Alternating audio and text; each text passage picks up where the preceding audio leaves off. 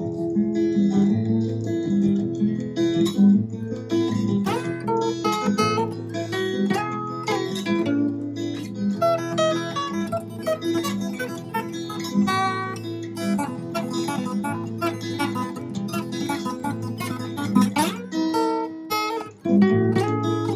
সব দর্শকদের নমস্কার জানাই। কফি হাউসের এই এপিসোডে আমাদের অতিথি professor Saptarshi Mukherjee, professor Mukherjee economics পড়ান আইআইটি দিল্লিতে আর ওনার রিসার্চ ইন্টারেস্ট হলো game theory social choice theory আর ম্যাথমেটিক্যাল ইকোনমিক্স এর বিভিন্ন বিষয়। আমি যখন প্রথম গেম থিওরি ব্যাপারে পড়েছিলাম, আমার জিনিসটা খুবই ম্যাথমেটিক্যাল মনে হয়েছিল আর একটা পয়েন্টের পর আমি অঙ্ক করতে করতে হারিয়ে গেছিলাম। কিন্তু গেম থিওরির উৎস যে, হচ্ছে যে আমরা মডেল করার চেষ্টা করব হিউম্যান বিহেভিয়ার কেমন আর যদি ডিফারেন্ট হিউম্যান বিং ইন্টারাক্ট করে in a set up how can be model their likely course of interaction এটা হচ্ছে মূল উদ্দেশ্য গেম থিওরি তো এইসব কনসেপ্টগুলো একটু সহজে বোঝাতে আজকে আমাদের সাথে যোগ দিয়েছেন প্রফেসর মুখার্জি। প্রফেসর মুখার্জি আপনাকে স্বাগত জানাই। ধন্যবাদ ধন্যবাদ। তোমার প্রথম প্রশ্ন হলো যে এই গেম থিওরি গেম থিওরিতে আমরা শুনেছি যে টিপিক্যালি একটা সেট অফ এজেন্ট আছে ওদের অনেক কটা ইনসেন্টিভ আছে যেগুলো আমরা মডেল করি using their utility functions and they try to reach some sort of equilibrium ওইটা একটা প্যারেটো অপটিমাল ফ্রন্টও হতে পারে, একটা ন্যাশ ইকুইলিব্রিয়ামও হতে পারে এটসেট্রা এই সেম কনসেপ্টটা যদি তুমি সপ্তর্ষিদা একটু পলিটিক্যাল ইকোনমিক্স এর কনটেক্সটে বোঝাতে পারো ইন লেম্যানস টার্মস খুব ভালো হ্যাঁ। দেখো মানে এই যে গেম থিওরি তুমি বললে স্ট্র্যাটেজিক সিচুয়েশন আমাদের ডে টু ডে লাইফে আমরা এই ধরনের স্ট্র্যাটেজিক সিচুয়েশন অনেক ফেস করি এবং আননোয়িংলি সেগুলোকে ট্যাকলও করি এবং আমাদের নিজেদের যে বুদ্ধি অ্যাট দ্যাট মোমেন্ট আমাদের যেটা মনে হচ্ছে যেটা করা উচিত, সেইভাবে করি, ঠিক আছে? তো, এবং স্ট্র্যাটেজিক সিচুয়েশন ব্যাপারটাই এই যে, আমি, আমার যে বেনিফিট আমার যে ভালো হওয়া, মন্দ হওয়া এই জিনিসটা শুধু আমার উপর নির্ভর করে না এটা অন্যদের উপরও নির্ভর করে। ঠিক আছে? সেটাই হচ্ছে স্ট্র্যাটেজিক সিচুয়েশনের বেসিক সেটিং বেসিক্যালি আমি যদি একটা মুভি দেখতে যাই বন্ধুদের সঙ্গে তাহলে আমার একটা প্রেফারেন্স থাকতে পারে যে আমি এই পার্টিকুলার মুভিটা দেখতে চাই অন্যগুলোর তুলনায়। এবং সেক্ষেত্রে আমার বন্ধুদের হয়তো তাদের নিজস্ব প্রেফারেন্স থাকতে পারে। এবং দেখতে যাব আমরা একটাই মুভি সবাই মিলে। তো সেক্ষেত্রে আমি চেষ্টা করতেই পারি যে এমন ভাবে সিচুয়েশনটাকে রিপ্রেজেন্ট করা যাতে করে আমি যেটা দেখতে চাই সেটাই সবাই এগ্রি করি ঠিক আছে? এরকম ধরনের সিচুয়েশন আমরা ডে টু ডে লাইফে ভীষণ ফেস করি। এবং সুতরাং সেটা একটা গেম সেটা আমরা একটা গেমই আননোয়িংলি প্লে করছি। যেভাবে আমরা বলি না যে আমরা তুই কি আমার সঙ্গে একটা গেম খেলছিস? একটা নেগেটিভ কনোটেশন অনেক সময় থাকে। কিন্তু অ্যাকচুয়ালি আমরা গেম অনেক ক্ষেত্রেই খেলি even without any negativity in it এবং পলিটিক্যাল ইকোনমিক দিক থেকে দেখতে গেলে ব্যাপারটা আরও সহজ হয়ে যায়। এই জন্য সহজ হয়ে যায়, কারণ ব্যাপারটা অনেক ওপেন আউট অ্যান্ড ওপেন সেক্ষেত্রে অনেকে লোকে বলেই দেয়, দেখো আমরা একটা গেমই খেলছি। ওকে, এখন কয়েকজন কয়েকজন পলিটিক্যাল লিডার তারা যদি বলে যে, দেখো আমাকে ভোট দাও, এবং তুমি যদি আমাকে ভোট না দিয়ে অন্যদেরকে দাও, তোমার এইরকম হবে, তোমার ওই রকম হবে। আর আমাকে যদি দাও, তাহলে তোমার এইরকম হবে। খুব ন্যাচারালি তোমার সেক্ষেত্রে মনে হতেই পারে যে, ঠিক আছে, আমি তো এই লোকটাকে ভোট দেবো, কিন্তু আমার একার ভোটে তো সে জিতবে না, অন্যরা কি করছে? সুতরাং আমার বেনিফিটটা হবে হয়তো এই লোকটা জিতলে আমার তাই বিশ্বাস। কিন্তু অন্য লোকদেরকেও তো এই লোকটাকে ভোট দিতে হবে। সুতরাং অন্যরা কি করছে সেটার উপরও আমার বেনিফিট সেটা ভীষণভাবে ডিপেন্ড করে। আমি যদি এখন ভাবি যে person A should win the election তাহলেই আমার খুব ভালো হবে। পার্সন বি জিতলে হবে না। তাহলে তোমরা কি কাকে ভোট দিচ্ছ সেটাও ভীষণ গুরুত্বপূর্ণ। অ্যাটলিস্ট আমাদের দেশের যে ধরনের ইলেকশনের সেটিং বা বিভিন্ন দেশের বেশিরভাগ দেশে। সুতরাং সেটাও একটা ভীষণ simple structure of a game right যে আমি একটা জিনিস করতে চাইছি যাতে করে আমার ভালো হয়। কিন্তু আমি এটাও চাইছি যে অন্যরাও সেরকম ধরনের জিনিস করুক, যাতে করে আমার ভালোটা আরও বেশি ভাবে এনকারেজড হয় বা বলতে পারো স্টিমুলেটেড হয়, তাই না? সুতরাং basic underlying fact is tone of a game is যে আমি অ্যাকচুয়ালি কেয়ার করি যে অন্যরা কি করছে। এবং অন্যরা সোসাইটিতে কি করছে এটা অনেক সময় বিভিন্ন দিক থেকে হতে পারে কৌতূহল হতে পারে যে তোমরা কি করছ? আচ্ছা বা অন্য মানুষরা কি করে এ ধরনের সিচুয়েশন সেটা এক ধরনের ব্যাপার। কিন্তু এখানে গেমের ব্যাপারে জিনিসটা আরেকটু বলতে পারো স্বার্থপরতা আছে। যে আমি অ্যাকচুয়ালি জানতে চাই যে আমার ভালো হচ্ছে কিনা এবং সেই ব্যাপারে তোমাদের অ্যাকশনসগুলো কীরকম? সেই দিক থেকে দেখতে গেলে সেই স্ট্র্যাটেজিক সেটিংগুলো যে কোনো এরকম ধরনের স্ট্র্যাটেজিক সেটিং হচ্ছে গেম তো এই ধরনের সিচুয়েশন সত্যি কথা বলতে কি, আমরা কিন্তু ডে টু ডে লাইফ কেন? আমাদের চাকরি জীবনেও দেখতে পাই। ধরো আমি যদি এখন হেড অফ দ্য ডিপার্টমেন্টের ইলেকশন হচ্ছে এবং ন্যাচারালি আমি চাইছি তুমি হও, অন্যরা চাইছে, অন্য কেউ হোক, সেক্ষেত্রে এটাও একটা গেম কারণ শুধু আমার অ্যাকশনের উপরও ডিপেন্ড করছে না, অন্যদের অ্যাকশনের উপরও ডিপেন্ড করছে। হ্যাঁ তা সেই দিক থেকে দেখতে গেলে প্রত্যেকটা মুহূর্তে আমি তো সত্যি কথা বলতে কি, আমাকে এই ব্যাপারটাই খুব ইন্সপায়ার করেছিল প্রথম থেকে। যে আচ্ছা। আমার নিজস্ব ইউটিলিটি বা নিজস্ব বেনিফিট যাইনি আমি এত বদার্ড ইকোনমিক্স তো পুরোটাই ক্লাসিক্যাল ইকোনমিক্স তো ভীষণ ভাবে অ্যাজিউম করে যে আমরা ভীষণ স্বার্থপর এখন হ্যাঁ। আস্তে আস্তে ব্যাপারটা সরে এসছে এখন আস্তে আস্তে ব্যাপারটা সরে এসছে এত ক্রিটিসিজম হয়েছে ইউটিলিটারিয়ান অ্যাপ্রোচটা যে আস্তে আস্তে আমরা এখন বিশ্বাস করতে শুরু করেছি শুধু তাই না মডেলও করতে শুরু করেছি যে দেখো শুধু আমার বেনিফিট দিয়ে হয় না অন্যদের বেনিফিটটাও একটু আমরা ভাবি অনেক ক্ষেত্রেই ভাবি কিন্তু তাও আমি যদি অন্যদের বেনিফিটও ভাবি তাহলে লক্ষ্য করে দেখো গেম থিওরিটা ইরেলিভেন্ট হয়ে যায় না। তার কারণ, আমি যদি এটা মনে করে দেখি যে আমার বেনিফিট এবং তোমার বেনিফিট বা অন্য কারোর বেনিফিট সবারটাই ম্যাক্সিমাইজ করতে হবে, তাহলেও সেই আমার অ্যাকশনটাই একমাত্র জিনিস নয়। অন্যরা কি করছে সেটাও ভাবতে হবে। এবং সেদিক থেকেই বলতে পারো game theory aggregation of preferences মানে অন্যরা কি চায়, তার সঙ্গে আমার একটা সামঞ্জস্য রাখা, এবং আমি কি চাই সেটাও অন্যরা একটু জানুক। এবং যদি কোনো একজন প্ল্যানার থাকে যে আমাদের সমস্ত প্রেফারেন্সগুলো জানে এবং সবারটা প্রেফারেন্স নিয়ে একটা কিছু করতে চায় তাহলে কি হতে পারে? এইগুলো ঢুকে এই জিনিসগুলো ঢুকে এইটাই কিনা নাটশেল বলতে পারো গেম থিওরির বেসিক টেনেট তো এক ধাপ এগোচ্ছি আমরা। তো যেটা তুমি বললে অ্যাগ্রিগেশন অফ প্রেফারেন্সেস হচ্ছে নেক্সট স্টেজ একটা হচ্ছে ইন্ডিভিজুয়াল প্রেফারেন্স তারপর হচ্ছে অ্যাগ্রিগেশন প্রেফারেন্সেস যেটা হচ্ছে গিয়ে সোশ্যাল চয়েস থিওরি বা পাবলিক চয়েস থিওরি তো আমরা যখন একটা ইন্ডিভিজুয়াল গেম সলভ করি বা মডেল করি, সেটাকে অ্যাগ্রিগেট করে আমরা সামহাও একটা প্রেডিকশন করতে পারি of a large scale event like war an election is going for example তো রিসার্চাররা কেমন অ্যানালিটিক্যাল টুলস ইউজ করে টু সলভ সাচ প্রবলেমস যদি একটু লেম্যানস ল্যাঙ্গুয়েজে যদি বোঝাতে পারো তো খুব ভালো হ্যাঁ এইটা একটা খুব ভালো প্রশ্ন করেছ, জানো তো? মানে সত্যি কথা বলতে কি গেম থিওরি জিনিসটার যদি একটু হিস্ট্রি দেখো, প্রথম মানে সেই ফন নয়ম্যান মগেস্টান থেকে শুরু করে এখনও পর্যন্ত যতটা এগিয়েছে, একটা সিংহভাগ ছিল শুধুমাত্র অঙ্ক করে যাওয়া। থিওরি তৈরি করে যাওয়া, সেই থিওরিগুলোকে প্রুভ করে যাও বা ডিসপ্রুভ করে যাও। খুব সামান্য সামান্য কিছু এক্সাম্পল দাও, কিন্তু সেই এক্সাম্পলগুলো এত এসোটেরিক হবে যে সাধারণ মানুষ কিচ্ছু বুঝতে পারবে এবং সেটা যদি তুমি একজন খুব ভালো প্রফেসরকেও বলো যে একটু লেমেন্স টার্মে বোঝাও তাও সেটা খুব একটা ভালো পারবে। এইরকম একটা অ্যাবস্ট্রাক্ট লেভেলে ব্যাপারটা ছিল। কিন্তু ধরে নাও নাইনটিস থেকে বা বেশিরভাগ এই সেঞ্চুরির প্রথম দিক থেকে যেটা হয়েছে সেটা হচ্ছে কম্পিউটার সায়েন্সের লোকজন খুব ইন্টারেস্ট নেওয়া শুরু করেছে। যে গেম থিওরি জিনিসটা কি? এবং যেহেতু ওদের একটা মাল্টি এজেন্ট সিস্টেম তোমরা তো জানবেই জিনিসটা আছে তাতে এই স্ট্র্যাটেজিক আসপেক্টসগুলো ঢোকালে কি হতে পারে? সেই জিনিসটা যখন ওদের মধ্যে এলো, তখন ওই computer science economics game theory একটা ইন্টারসেকশন এরিয়া তৈরি হয়েছে, যাতে বলতে পারো মডেলগুলো যেগুলো আমরা থিওরিগুলো তৈরি করেছি, তার একটা করে ওই প্রোটোটাইপ তৈরি করার চেষ্টা হয়েছে এবং সেইগুলো একটা ডেটা নিয়ে সিমুলেট করার চেষ্টা হয়েছে। এবং সেটা একটা বলতে পারো, সেটাও একটা অ্যাবস্ট্রাক্ট লেভেলে হয়েছে, কারণ সেগুলো খুব সম্ভবত ইউনো রিয়েল লাইফ ডেটা নিয়ে হয়নি। যেটা খুব রিসেন্ট হতে শুরু করেছে ধরো লাস্ট টেন ইয়ার্সে হতে শুরু করেছে সেটা হচ্ছে এক্সপেরিমেন্টাল ইকোনমিক্স এর একটা খুব বড় সড়ো একটা অ্যাডভেন্ট হয়েছে ইকোনমিক্স যে কোনো থিওরি যে কোনো বিহেভিয়ারাল থিওরি আমি যদি প্রপোজ করি যে একটা মানুষ এইভাবে বিহেভ করবে তার ইকোনমিক সেন্স গুলোকে পার্সু করার জন্য আমি যদি একটা থিওরি প্রুভও করে ফেলি ম্যাথমেটিক্যালি সেটা কি একটা আর্টিফিশিয়াল বিহেভিয়ারাল সেটিং এ দাঁড়ায় বা দাঁড়ায় না?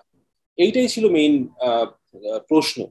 এবং তার মধ্যে গেম থিওরি অবশ্যই খুব ইম্পর্টেন্ট রোল প্লে করেছে। কারণ ধরো দুজন বা তিনজন লোক প্রিজনেস ডিলেমা টাইপ খুব সহজ যেগুলো আমরা সবাই জানি গেম দুজন কোন দিকে রাখা হয়েছে আলাদা আলাদা ভাবে রাখা হয়েছে এবং তাদের সামনে একটা টোপ ধরা হচ্ছে যাতে করে তারা কনফেস করে দেয়। তাই না? এটা আমরা মোটামুটি সবাই জানি। এই ধরনের সেটিং যদি ভীষণ সিম্পলি আমরা মিমিক করার চেষ্টা করি তাহলে কি সেটা দাঁড়ায়? এই এই এক্সপেরিমেন্ট এক্সপেরিমেন্টাল সেটিং এবং সেটা খুব সাকসেসফুল হয়েছে। তুমি যদি স্ট্যাটিস্টিক্স এর দিক থেকে দেখো রোবাস্টনেস স্ট্যাটিস্টিক্যালি রোবাস্ট একটা অবজারভেশন আর একদিকে থিওরি রোবাস্টনেস এই দুটোকে অনেক ক্ষেত্রেই মিলিয়ে দেওয়া সম্ভব হচ্ছে এবং তার উপর বেস করে তুমি বলতে পারো যে আমরা গেম থিওরিতে এখন চেষ্টা করছি যে ধরো কোনো রকম অ্যালগোরিদম যদি আমরা ডিজাইন করি থিওরিটিক্যালি তার পাশে পাশে আমরা যেন সেটাকে রিয়েল লাইফ ডেটা নিয়েও রান করাতে পারি। সেই জিনিসটা কিন্তু আমি এখনও বলব এটা কিন্তু খুব নেসেন্ট একটা স্টেজে আছে।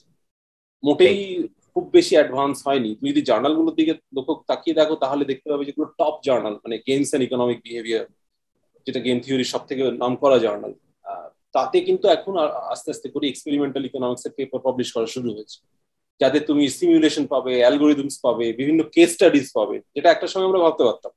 মনে হতো যে games and economic behaviour publish করতে গেলে শুধু অঙ্ক করতে তো তো এখন আর সেটা সেই দিনটা নেই। জিনিসটা আরও চ্যালেঞ্জিং হয়েছে বলতে পারো কারণ আমি সত্যি কথা বলতে কি ধরো যেখানে ইকোনমিক্স পড়ানো হয় না ইকোনমিক্স ইন্টারেস্ট আছে। এরকম যে কোনো জায়গায় আমি গিয়েছি ধরো টাটা কনসালটেন্সি সার্ভিস টিসিএস তাদের একটা রিসার্চ উইং আছে জানুই।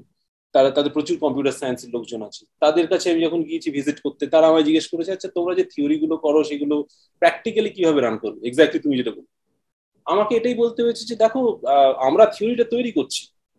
এর পরে আমরা একটু হ্যান্ডিক্যাপ্ট ফিল করি।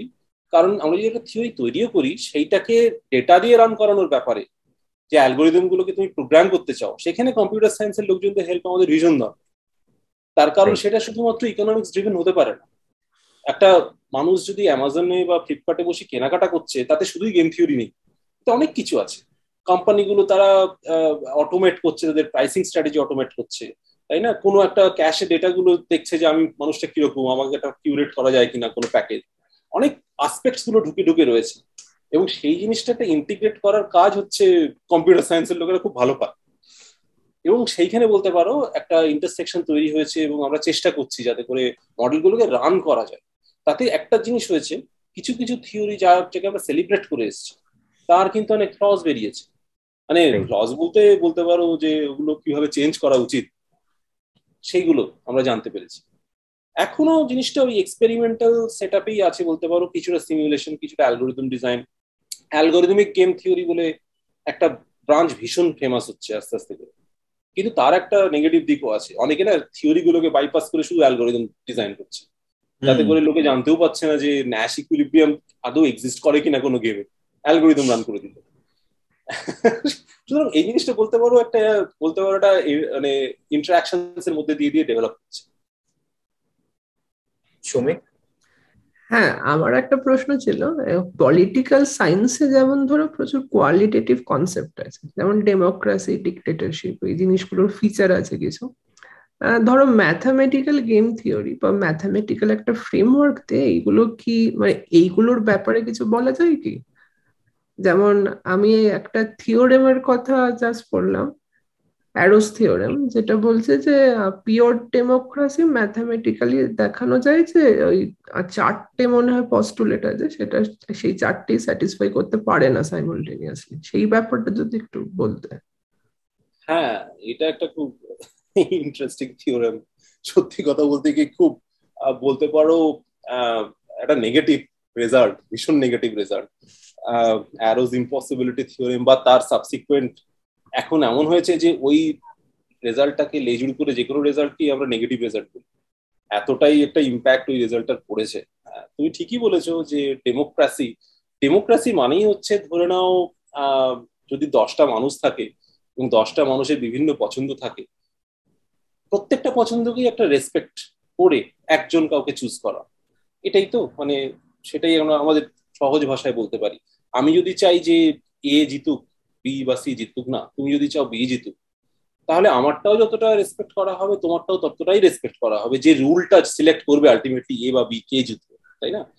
এমন একটা রুলের কথা তুমি ভাবো যে দশটা মানুষ, কিন্তু তার মধ্যে একটা মানুষের যে পছন্দ রুলটা শুধু সেই পছন্দটাকেই গুরুত্ব দেয়, বাকি নজনকে গ্রাহ্য করে না। তাহলে সেটা ঠিক ডেমোক্রেসির বলতে পারো উল্টো দিকেই যাচ্ছে, তাই না? এইটাকেই আমরা ডিকটেটোরিয়াল রুল বলি। যে একটাই মানুষ থাকছে সোসাইটিতে যার পছন্দ, অপছন্দের উপর ভিত্তি করে পুরো সোসাইটির পছন্দ, অপছন্দ তৈরি হচ্ছে। এই ধরনের একটা রুল মোটেই আমরা মেনে নিতে পারি না মন থেকে, যখনই আমরা ডেমোক্রেসির কথা ভাবি। কিন্তু ধরে নাও এটা একটা দিকে থাকল আমাদের মনের মধ্যে, আরেকটা দিকে ভাবো যে তুমি যে রুলটার কথা ভাবছ, এটা একটা এগ্রিগেশন রুল তাই না? এগ্রিগেশন রুল তার কারণ এটা একটা সমস্ত সবার প্রেফারেন্স গুলোকে নিচ্ছে, সবার পছন্দ, অপছন্দ গুলোকে একত্রিত করছে। সেটাই হচ্ছে এগ্রিগেশন তাই না? এবং রুলটা এমন হবে ম্যাথমেটিক্যালি হোক বা তুমি যদি ইনটুইটিভলি ভাবতে চাও, রুলটা এমন হবে যে আমি, আমার পছন্দ অপছন্দ গুলোকে যতটা গুরুত্ব দেওয়া হচ্ছে, তোমার অপছন্দ পছন্দ গুলোকে ততটাই গুরুত্ব দেওয়ার কথা। আলটিমেটলি কি ডিসাইড কি ডিসাইড হবে সেটা একটা ব্যাপার, সেটা একটা রুল ম্যাথমেটিক্যাল রুল একটা লজিক সেটা ফলো করছে। কিন্তু গুরুত্ব সবাইকে সমান দেওয়ার কথা। শুধু তাই নয় এমনও হওয়া উচিত আমরা ভাবতে পারি যে এমন যদি কেউ থাকে ক্যান্ডিডেট ভোটিং এর কথাই ভাবি এমন যদি কোনো ক্যান্ডিডেট থাকে, যাকে আমরা সবাই অপছন্দ করি। মানে যার থেকে বেটার আরেকজন কেউ আছে, আমাদের সবার মতেই সে বেটার তাহলে সেই যার তুলনায় যার তুলনায় অন্যরা বেটার সেই অপছন্দের লোকটাকে নিশ্চয়ই সিলেক্ট করা উচিত নয়। এমন রুল আমাদের করা উচিত না যে সবাই অপছন্দ করে তাকেই রুলটা সিলেক্ট করল, তাই না? আবার ভাবো যে যে ক্যান্ডিডেট যারা আছে, তাদের উপর যেন কোনো পার্সিয়ালিটি না থাকে সেই রুলটা যে একজনের উপর বিশেষ পছন্দ, আরেকজনের উপর বিশেষ অপছন্দ। ধরো নামটা, আমার তোমার নামটা একটু বেশি বেশি পছন্দ, অন্যের নামটা একটু কম পছন্দ। তার উপর ভিত্তি করে আমার রুলটা কাজ করছে। সেটাও হওয়ার কথা। মানে আমি রং দেখব না, আমি নাম দেখব না। আমি একজন এক্সিস্টেন্সকে দেখব, তাই না? আমার কাছে ক্যান্ডিডেট এ যা ক্যান্ডিডেট বিও তা। আমি যদি রুল হই, এইগুলো সবই, এই প্রপার্টি গুলো যেগুলো বলছি, এইগুলোই হচ্ছে তোমার ওই চারটে পস্টুলেট আমি আর নাম করছি না। তিন চারটে পস্টুলেট আছে, চারটে পস্টুলেট আছে।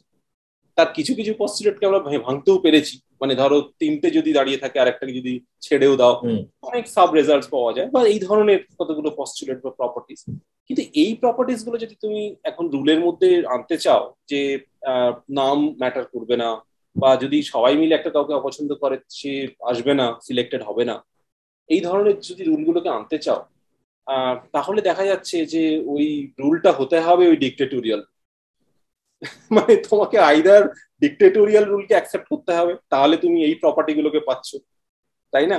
আবার যদি তুমি ডিকটেটোরিয়াল না চাও, তাহলে এই প্রপার্টি গুলোর কোনো একটা কোনো একটা ভায়োলেট হয়ে যায় ধরো না প্যারেডো এফিসিয়েন্সি যেটাকে বলে, ভীষণ ফেমাস প্রপার্টি মানে যেটা আমি বললাম, অপছন্দের ব্যাপার। আমার মতেও এ বিয়ের থেকে বেটার তোমার মতেও এ বিয়ের থেকে বেটার সবার মতে এ বিয়ের থেকে বেটার বাট বি সিলেক্ট হয়ে গেল। এইটা একটা খুব অপছন্দের প্রপার্টি আমার মনে হয় সবারই এটাকে একটু একটা মত দেবে না এই ধরনের একটা রুল যদি আসে। কিন্তু এটাকে স্যাটিসফাই করতে হবে যদি তুমি ডিকটেটোরিয়াল রুল থেকে বেরিয়ে যেতে চাও। কিন্তু এটা মাথায় রাখতে হবে জানো তো? আমার মনে হয় এই জিনিসটা পরে ফোকাসে এসছে। মেইন মুদ্রা কথা হচ্ছে এই যে ডিকটেটর এই যে ইম্পসিবিলিটি রেজাল্ট সবাই এটা ভাবে যে এই যে তিন চারটে প্রপার্টি আছে ভালো ভালো প্রপার্টি এইটা আর ডিক্টেটোরিয়াল রুল এই দুটো পাশাপাশি যায় না। যে কোনো একটাকে তোমাকে খোয়াতে হবে। এর একটা বড় অ্যাজামশন আছে, জানো তো? ম্যাথমেটিক্যালি বলতে পারি, কিন্তু তুমি যদি ভাবো একটু লেম্যান্স টার্মে এটাকে ম্যাথমেটিক্যালি বলে ডোমেন রেস্ট্রিকশন কিন্তু লেমেন্স টার্মে বোঝানো খুব একটা অসুবিধা হবে না। কি বলছি? এই যে পছন্দ, অপছন্দের ব্যাপারটা বললাম না, যে ধরো তিনটে ক্যান্ডিডেট আছে, আমার মতে এ হচ্ছে সব থেকে সেরা বি হচ্ছে তারপরে তারপরে সি তোমার আরেকটা কোনো অ্যারেঞ্জমেন্ট থাকতে পারে, হয়তো বি সি এ তাই না? রুলটা যদি এরকম হয় যে কি কি অ্যারেঞ্জমেন্ট পসিবল মানে আমার কাছে রুলটা জিজ্ঞেস করবে তো, যে তুমি বলো তো, তুমি তোমার র্যাঙ্কিংটা কি? A best B second C third নাকি অন্য কোনো র্যাঙ্কিং তুমি বলছো?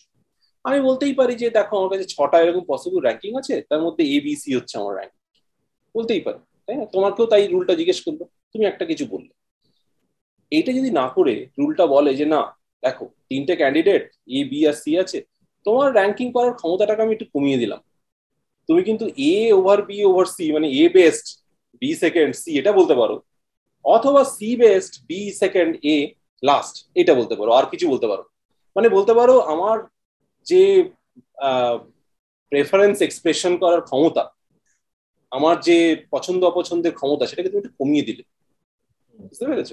যদি কমিয়ে দাও, তাহলে কিন্তু এই রিকনসিলিয়েশনটা পসিবল অনেক মানে ওই যে বললাম না ডিকটেটোরিয়াল তো তুমি চাও না ডিকটেটোরিয়াল থেকে তুমি সরে আসতে চাও, অথচ ওই চারটে প্রপার্টিও তুমি চাও। এই রিকনসিলিয়েশনটা তো হচ্ছিল না, যখন তুমি পছন্দ অপছন্দটা পুরো ছড়িয়ে দিয়েছ খুলে দিয়েছ, আমি যে কোনো পছন্দ অপছন্দ বলতে পারি। কিন্তু যদি সেটাকে রেস্ট্রিক্ট করে দাও, তাহলে ওই রিকনসিলিয়েশনটা সম্ভব। তার মানে এমন একটা রুল তুমি তৈরি করতে পারো, যেটাতে তুমি ডিকটেটোরিয়াল রুলও হবে না, অথচ ওই চারটে প্রপার্টিও স্যাটিসফাই করবে। এটাকেই আমরা বলি ডোমেন রেস্ট্রিকশন এই রেস্ট্রিক্ট করে দিচ্ছ তুমি। পছন্দ অপছন্দ এক্সপ্রেস করার জায়গাটাকে একটু কম করে দিচ্ছ তুমি। বেসিক্যালি তুমি যদি খুব ওভারঅল দেখতে চাও, তাহলে একটা না একটা ডিগ্রি অফ ফ্রিডম তোমাকে লুজ করতে হবে। এবং মজার ব্যাপার হলো, মজার ব্যাপার হলো Arrow by the way Arrow কিন্তু আমি যে এক্সাম্পলগুলো দিলাম, সেটা হচ্ছে ভোটিং এর এক্সাম্পল দিলাম। যে একজন কাউকে সিলেক্ট করা হচ্ছে। অ্যারোর মেইন কিওরেমটা ছিল যে সোসাইটির প্রেফারেন্স মানে আমার প্রেফারেন্স তোমার প্রেফারেন্স সবার প্রেফারেন্স নিয়ে একটা সোশ্যাল প্রেফারেন্স তৈরি করা। সেটাও ডিক্টেটোরিয়াল হয়ে যাচ্ছিল। আমি যেটা বললাম, সেটা হচ্ছে গিভার্ড স্যাটার থিওরি মানে একটা ক্যান্ডিডেটকে সিলেক্ট করার ব্যাপারে ডিক্টেটোরিয়াল দুটোই খুব কাছাকাছি, বলতে পারো। একটাতে র্যাঙ্কিং তৈরি হচ্ছে, আর একজনকে, আর আরেকটাতে ইলেকশনের রেজাল্ট বেরোচ্ছে কিন্তু দুটোরই আইডিয়া হচ্ছে সিমিলার মানে ভালো ভালো প্রপার্টি গুলো যদি তুমি তোমাকে মেনটেন করতে হয়, তাহলে তুমি ওই ডিক্টেটোরিয়াল একটা রুল ইমপ্লিমেন্ট করে বসে তো এখন ব্যাপারটা হলো জানো তো মানে এই জিনিসটা ভীষণ বিহেভিয়ার অনেক কিছু এতে মানে অ্যাকাউন্ট ফর করা হয়। এই যে অঙ্কটা কষা হয়েছে আর ওই ইম্পসিবিলিটি থিওরামের যে অন্তত কুড়ি পঁচিশ রকমের প্রুফ পাবে বাই দেবে বিভিন্ন জার্নালে ঠিক আছে? এই প্রুফগুলোর কিন্তু কোনো জায়গায় এটা ধরার হয়নি যে আমি যখন ভোট দিতে যাই তখন কিন্তু অনেক ক্ষেত্রেই আমার বন্ধু বান্ধবদের সঙ্গে কথা বলি এবং সেইভাবে ইনফ্লুয়েন্সও হই। এবং অনেক ক্ষেত্রে আমাদের এরকমও হয় যে আমরা কোনো একটা পার্টিকুলার রিজিয়নে যদি থাকি, আর আমাদের বাড়ি যদি অন্য জায়গায় হয়, অনেক অন্য জায়গায় আমি ভোট দিচ্ছি, হয়তো পোস্টাল ব্যালটে ভোট দিচ্ছি, আর আমি পার্টিসিপেট করছি ডিসকাশন অন্য একটা জায়গায়। তাই না? মানে আমি ভোট দিচ্ছি এক জায়গায় আমার মত প্রকাশ করছি আরেক জায়গায়, যখন পাবলিকলি ডিসকাস করছি। এই ধরনের জিনিসগুলোকে কিন্তু অ্যাকাউন্ট করা হয় এইগুলো যদি অ্যাকাউন্ট করো রেজাল্টটা কিন্তু পুরোপুরি পাল্টে যেতে পারে। এবং এই ধরনের জিনিসগুলো এখন বিহেভিয়ারাল ইকোনমিক্সে ভীষণভাবে চর্চায় আসছে। যে অ্যাকচুয়ালি তো আমরা এরকম করি না না? যে ঘোড়ার মতন দু চোখ বন্ধ করে অন্যদিকে তাকাবো না নিজের মতন ভোট দিয়ে এলাম তো হয় না। এত নিউজ পেপার পড়ি এত মিডিয়া ছড়াছড়ি তাই না? হোয়াটসঅ্যাপে পর্যন্ত আসছে। সেক্ষেত্রে আমি কি করে হতে পারে যে আমি অন্য কারোর সঙ্গে ডিসকাস করি না? আমার যে নেটওয়ার্ক আছে সোশ্যাল নেটওয়ার্ক তার কোনো ইনফ্লুয়েন্স আমার উপর পড়ে না। বা আমি তোমাকে একরকম বললে ব্যালট বক্সে অন্যরকম কিছু করলাম না। কি বলা যায়? এই সমস্ত পসিবিলিটি গুলো এসছে তো এখন আর অ্যারোজিন পসিবিলিটি কিন্তু বলতে পারো অনেক কাজ হচ্ছে যেখানে দেখানো হচ্ছে অ্যারোজিন পসিবিলিটি থিওরেম হয়তো দাঁড়াই এই ধরনের জিনিসগুলো যদি ফ্যাক্টরি তাহলে ধরো প্র্যাকটিক্যালি এই যে বিভিন্ন দেশগুলো যে ভোটিং সিস্টেম ডিজাইন হয়েছে সেইখানে এই ম্যাথামেটিক্যাল বা ইম্পসিবিলিটি রেজাল্টগুলো কীভাবে মানে এসছে? যেমন আমি জানি যে ভারতে first past the post but বিভিন্ন দেশে যেমন ফ্রান্সে রিসেন্টলি দেখছিলাম একটা ডিফারেন্ট সিস্টেম যে প্রথম রাউন্ডে মনে হয় ফার্স্ট ফার্স্ট দ্য পোস্ট তারপর দুজনকে সিলেক্ট করে সেকেন্ড রাউন্ডের জন্য তারপর তাদের মধ্যে একটা কম্পিটিশন হয়। হ্যাঁ। সেটা কি ওই ডোমেন রেস্ট্রিকশন টাইপের মানে সেটা কি ওই ডেমোক্রাসি যাতে বেশি হয় সেই ব্যাপারটা? অ্যাবসলিউটলি অ্যাবসলিউটলি তুমি ফার্স্ট ফেজে ব্যাপারটা করছ কিন্তু তারপরে তুমি রেস্ট্রিক্ট করে দিচ্ছ। পসিবিলিটি গুলোকে অনেক রেস্ট্রিক্ট করে দিচ্ছ। ইনফ্যাক্ট আমেরিকাতেও ব্যাপারটা একটু আলাদা। জানোই তাই না? মানে আমাদের এখানকার থেকে অনেকটাই আলাদা। হ্যাঁ, হ্যাঁ, ওখানেও ঠিক তাই। ওখানেও একদম তাই। মানে বলতে পারো ওটা হচ্ছে তোমার একটা স্টেজ গেমে দাঁড়িয়ে যাচ্ছে। আমাদের এখানে যেমন জিনিসটা ইন ওয়ান শট হচ্ছে ওখানে একটা স্টেজ গেমে দাঁড়িয়ে যাচ্ছে। তুমি বলতে পারো একটা লেভেল পর্যন্ত সমস্ত লোকজন তাদের মতামত প্রকাশ করছে। কিন্তু তারপরে ফাইনালি কি হতে চায় সেটা তুমি অনেকটা রেস্ট্রিক্ট করে দিচ্ছ। অনেকটা একটা সেট অফ পিপুলের হাতে ছেড়ে দিচ্ছ। সেই জিনিসটা আমাদের দেশে নেই। এবং তুমি বলতে পারো ওই আমেরিকা বা ফ্রেঞ্চ সিস্টেম বা ইভেন স্পেনেও এই ধরনের সিস্টেমগুলো চালুই হয়েছে to bring in more efficiency that is their argument কিন্তু কাউন্টার আর্গুমেন্টও আছে। আমাদের দেশের যেমন যে সিস্টেম তাতে তুমি বলতে পারো যে মতামত প্রকাশের যে স্ট্রেংথটা ফুললি এক্সপ্রেসড হচ্ছে। কারণ সেখানে কোনো স্টেজ রাখছে না তুমি। একদম ফাইনালি আমি যা বলছি সেটাই ফাইনালি গিয়ে রিফ্লেক্ট হচ্ছে। আউটকাম তাই না? সেই জিনিসটা ওখানে নেই। কিন্তু ওদেরও একটা আলাদা আর্গুমেন্ট আছে। ওরা বেসিক্যালি যে দেখো, জিনিসটা যেটা ওরা চেষ্টা করে সেটা হচ্ছে আমি যদি তোমাকে সিলেক্ট করছি একটা স্টেজে তুমি গিয়ে আমার হয়ে কথা বলছো। শুধু তুমি গিয়ে আমার হয়ে না, এই পুরো গ্রুপটার জন্য কথা বলছো। এই জিনিসটা ইন্ডিয়াতে ঠিক নেই। মানে কথা বলছো মানে কে ফাইনাল ইলেকশনে জিতবে তার জন্য, তাই না? সেটা ইন্ডিয়াতে নেই। আমি আমার হয়েই কথা বলছি, সেটাই শেষ। তারপরে যে ভোটিং মেকানিজম সেইটা ডিসাইড করছে, কে হবে। তবে ডিক্টেটোরিয়াল রুলের ব্যাপারটা কিন্তু আমার ধারণা খুব প্র্যাকটিক্যালি এদের মাথায় ছিল না কোনোদিন। মানে আমেরিকায় বলো, ফ্রান্সে বলো, কোনো জায়গাতেই ওরা খুব একটা রাখে ওদের কাছে যেটা ছিল সেটা হচ্ছে রিপ্রেজেন্টেশন ওদের তো বিভিন্ন রিজিয়ন আছে, সেই রিজিয়নগুলোর উপর বেস করে করে আমেরিকায় পার্টিকুলারলি যে স্টেটগুলো আছে, তাদের রিজিয়নাল রিপ্রেজেন্টেশন যেন ঠিকঠাক থাকে, সেইগুলো ওদের মাথায় বেশি ছিল। ডিক্টেটোরিয়াল রুল টুলগুলো খুব একটা ওরা পাত্তাও দেয়নি, সত্যি কথা বলতে। তার কারণও আছে। এই যে তোমার ওই যে চারটে পস্টুলেট তুমি বললে চারটে ভালো ভালো প্রপার্টি তুমি বললে এইগুলো যে ওরা খুব মাথায় রেখে ওইগুলো ডিজাইন করেছে তা নয়। বলতে পারো ওই জিনিসগুলো ডিজাইন করার পর ওরা বলতে চেয়েছে দেখো এগুলো এগুলো মোটামুটি হয়ে যায় স্যাটিসফাই করছে। স্যাটিসফাই করছে। জিনিসটাই পলিটিক্যাল এজেন্ডা গুলো ড্রাইভই করা হয় অনেকটা ওইরকম ভাবে। ইভেন দ্য কনস্টিটিউশন ওইরকম ভাবেই ড্রাইভ করা হয়েছে।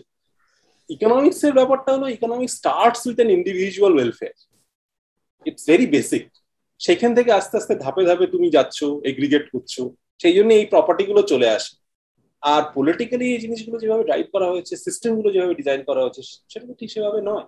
অনেকটাই হিস্টোরিক্যালি হয়েছে। এইসব জিনিসগুলো তো অনেকটাই হিস্টোরিক্যালি হয়েছে। এবং সেক্ষেত্রে কেউ মাথায় রাখেনি যে আমার এফিসিয়েন্সিটাও একটু মাথায় রাখতে হবে। কারোর যেন নাম খুব বেশি ম্যাটার না করে, সেটাও মাথায় রাখতে হবে। নিউট্রালও হতে হবে, এই সমস্ত মাথায় রাখেনি। যার জন্য এই গন্ডগোলগুলো হয়েছে, বলতে পারো। তবে কিছু কিছু ক্ষেত্রে বলতে পারো এই ডিক্টেটোরিয়াল রুল তার ইয়ে এসছে রেলিভেন্স এসছে। যেমন আমেরিকাতেই এসছে। আমেরিকাতেই ডোনাল্ড ট্রাম্পের এরা বা তারপরে ওরা সবাই যেটা চেষ্টা করেছে বলতে সেটা হচ্ছে যে দেখো আমরা সবাই মতদান করেছি এবং আলটিমেটলি যে ভদ্রলোককে জেতানো হয়েছে, সে একটা একটা এস্টাবলিশ রুলের মধ্যে দিয়ে এসছে, সত্যি কথা বলতে। কিন্তু এক্সপোস্ট কি হয়েছে? এক্সপোস্ট যে রুলটা আমরা ইমপ্লিমেন্ট করেছি সেটা কি একটা ডিক্টেটোরিয়াল রুলে খাড়া হয়ে যায়নি? এই জিনিসটা কিন্তু ভীষণ এসছে। এটা একটা খুব ইন্টারেস্টিং এরিয়া জানো তো? মানে যে রুল সেই রুলটা predefined as a dictatorial rule এইটাই হচ্ছে অ্যারোজ ইম্পসিবল ইম্পসিবিলিটি থিওরি বলছে তাই না? যে আমি যদি সমস্ত প্রপার্টি গুলোকে মেনটেন করতে যাই তাহলে রুলটাই একটা ডিক্টেটরের জন্ম কিন্তু যেটা এখন চর্চা হচ্ছে সেটা হচ্ছে যে তুমি যাকে একটা ইলেকশনের মধ্যে দিয়ে ইলেক্ট করছ সে কি আফটার গেটিং ইলেক্টেড সে কি একটা ডিক্টেটর হতে পারে? তার কি কোনো রকম বলতে পারো, কোনো রকম রেসপন্সিবিলিটি থাকতে পারে না যে আমি যে ইলেকশনের মধ্যে দিয়ে এসছি, দায়বদ্ধতা? যে আমি ডিক্টেটর হব না। আমাকে যে ইলেকশনটা এনে ক্ষমতা দিয়েছে, আমার তার তার প্রতি কিছু দায়বদ্ধতা আছে এবং সেটা লিগালি দায়বদ্ধতা লিগালি বাইন্ডিং ঠিক আছে? আমি I can't turn into a dictator overnight after I get elected এই জিনিসটা কি আনা উচিত না। তাহলে এই জন্য একটা এক্সপোজ ডিক্টেটোরিয়াল রুল বলে নিয়ে কাজ হচ্ছে আজকাল। যে তুমি অ্যারোজ ইম্পসিবিলিটি থিওরেম ভুলে যাও। ইলেকশন যদি ওয়ান শট গেম হিসেবে দেখো, কেউ যদি তার হরাইজনটাকে পাঁচ বছর হিসেবে রাখে সে অনেক ক্ষেত্রেই ডিক্টেটর টার্ন করতে পারে। সেটা একটু আলাদা ব্যাপার বাট আমার মনে হয় বেসিক আইডিয়াটা একই। তো আমার একটা প্রশ্ন ছিল ইলেকশনে যেরকম ইন্ডিয়ার এত বড় পপুলেশন আমার individual vote can literally make no difference to the outcome and আমার আমি আমি এগোচ্ছি ফ্রম দ্য ফার্স্ট প্রিন্সিপাল যে without engaging with public affairs without knowing what each party stands for vote করাটা আনএথিক্যাল মানে জাস্ট গিয়ে blind vote দিয়ে দেবো which can affect the fate of my country it's unethical তো rational ignorance কি বলে যে I should stop voting stop engaging with public affairs তোমার এটা নিয়ে কি মত? ভালো প্রশ্ন করেছ। ইনফ্যাক্ট সত্যি কথা বলতে কি এটার সঙ্গে বিহেভিয়ারাল ইকোনমিক্স এর একটা খুব স্ট্রং কানেকশন আছে, জানো তো? এবং যেটা নিয়ে এখন ভীষণ রিসার্চ হচ্ছে, সেটাকে বলে ডিফল্ট অল্টারনেটিভ সিলেকশন মানে আমরা যদি কোনো কিছু কিনতে যাই, নতুন কিছু কিনতে যাই অনেক ক্ষেত্রেই আমরা হয়তো ওই আইটেমটা আগেও কিনেছি। ধরো একটা রেফ্রিজারেটর কিনতে হবে। আমি একটা অলরেডি বাড়িতে আছে, সেটা খারাপের দিকে আমি এটা নতুন কিনবো। অনেকগুলো ব্র্যান্ড আছে, অনেক অ্যাডভার্টাইজমেন্ট করছে, আমি কোনটা কিনবো? এক্ষেত্রে অনেক ক্ষেত্রেই দেখা যায় যে যারা ভীষণ র্যাশনাল র্যাশনালিটির তো ডিগ্রি আছে মানে বুঝতেই পারছ, যারা কম ইনফ্লুয়েন্স হয়, অন্যদের দ্বারা, যারা নিজেদের দ্বারা ভীষণ চলে সেলফিশ ভীষণ বেশি, সবই ইকোনমিক্স এর টার্ম বাই যাবে আমি বলছি। ঠিক আছে? তারা কিন্তু দেখা গেছে এক্সপেরিমেন্টে তারা ভীষণভাবে ডিফল্ট অল্টারনেটিভ এর দিকে যায়। তার মানে তারা যে জিনিসটা চুজ করেছিল, সেটাকেই আবার চুজ করে। এবং সেটা যদি না থাকে, তাহলে সেটাকে ওরা পোস্টপোন করে দেয়। তারা তখন কেনেই না অ্যাবস্টেইন করতে চায় at that point of time ইলেকশনেও এই এই জিনিসটা, এই বিহেভিয়ারাল প্যাটার্নটা দেখা যাচ্ছে, জানো তো? যদি এরকম হয়, এবং এটা এটা ওরা এক্সপ্লেন করছে যে lack of compromise condition lack of compromise condition মানে জিনিসটা খুব সহজ। ধরো আমার মনে হয়েছে যে ক্যান্ডিডেট এ হচ্ছে সব থেকে ভালো বি মাঝামাঝি সি হচ্ছে খারাপ। এবং অন্য কেউ এসে সেটাকে বলছে যে না না অ্যাকচুয়ালি দেখো সি হচ্ছে সব থেকে ভালো বি মাঝামাঝি এ হচ্ছে সব থেকে খারাপ। এক্ষেত্রে আমি যদি ইনফ্লুয়েন্স হতে যাই অন্য মানুষ যেটা অন্য মানুষ যেটা বলছে তার থেকে তাহলে বি হচ্ছে আমার কাছে একটা ন্যাচারাল চয়েস কারণ বি হচ্ছে সামথিং যেটা আমার কাছেও খুব খারাপ নয় আর তুমিও বলছো খুব খারাপ।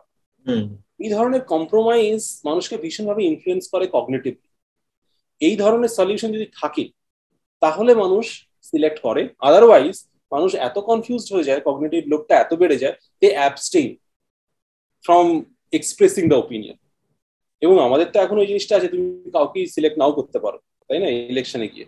মানে কাউকেই ভোট দিলে না বা ভোটই দিলে হ্যাঁ এক্স্যাক্টলি দুটোই হতে পারে। দুটো যদি আলাদা আলাদা ভাবে কাউন্ট করা হয় বাট তাও মানে তুমি যদি গিয়ে ব্যালট বক্সে গিয়ে দিয়ে আসো যে আমি কাউকে সিলেক্ট করছি না, সেটা একটা আলাদা মিনিং আর আমি গেলামই না ইলেকশনে সেটা আলাদা একটা মিনিং কিন্তু এই জিনিসটা খুব দেখা গেছে যে যে আমি যদি কগনেটিভ লোডটা খুব হাই হয়ে যায় স্পেশালি যখন আমি ইলেকশনটাকে খুব স্ট্রংলি নিই সিরিয়াসলি নিই, এবং আমি যদি মনে করি যে আমার ভোটটা একটা বিরাট কিছু, এবং সেক্ষেত্রে আমার যাদের ক্লিয়ার কাট প্রেফারেন্স যেটা আমার মনের মধ্যে আছে সেটা যদি আরও বেশি বলতে পারো কনফর্মিটি ড্রপ হচ্ছে না। মানে আমি আমি ভাবছি যে এ বেস্ট বি মাঝামাঝি সি লোয়েস্ট অনেকে যদি আমাকে সেটা কনফার্ম করছে না, অনেকে যদি সেটাকে সাপোর্ট করছে না, সেক্ষেত্রে I get confused and I abstain from voting এই জিনিসটা এক্সপেরিমেন্টালি কিন্তু দেখা যাচ্ছে।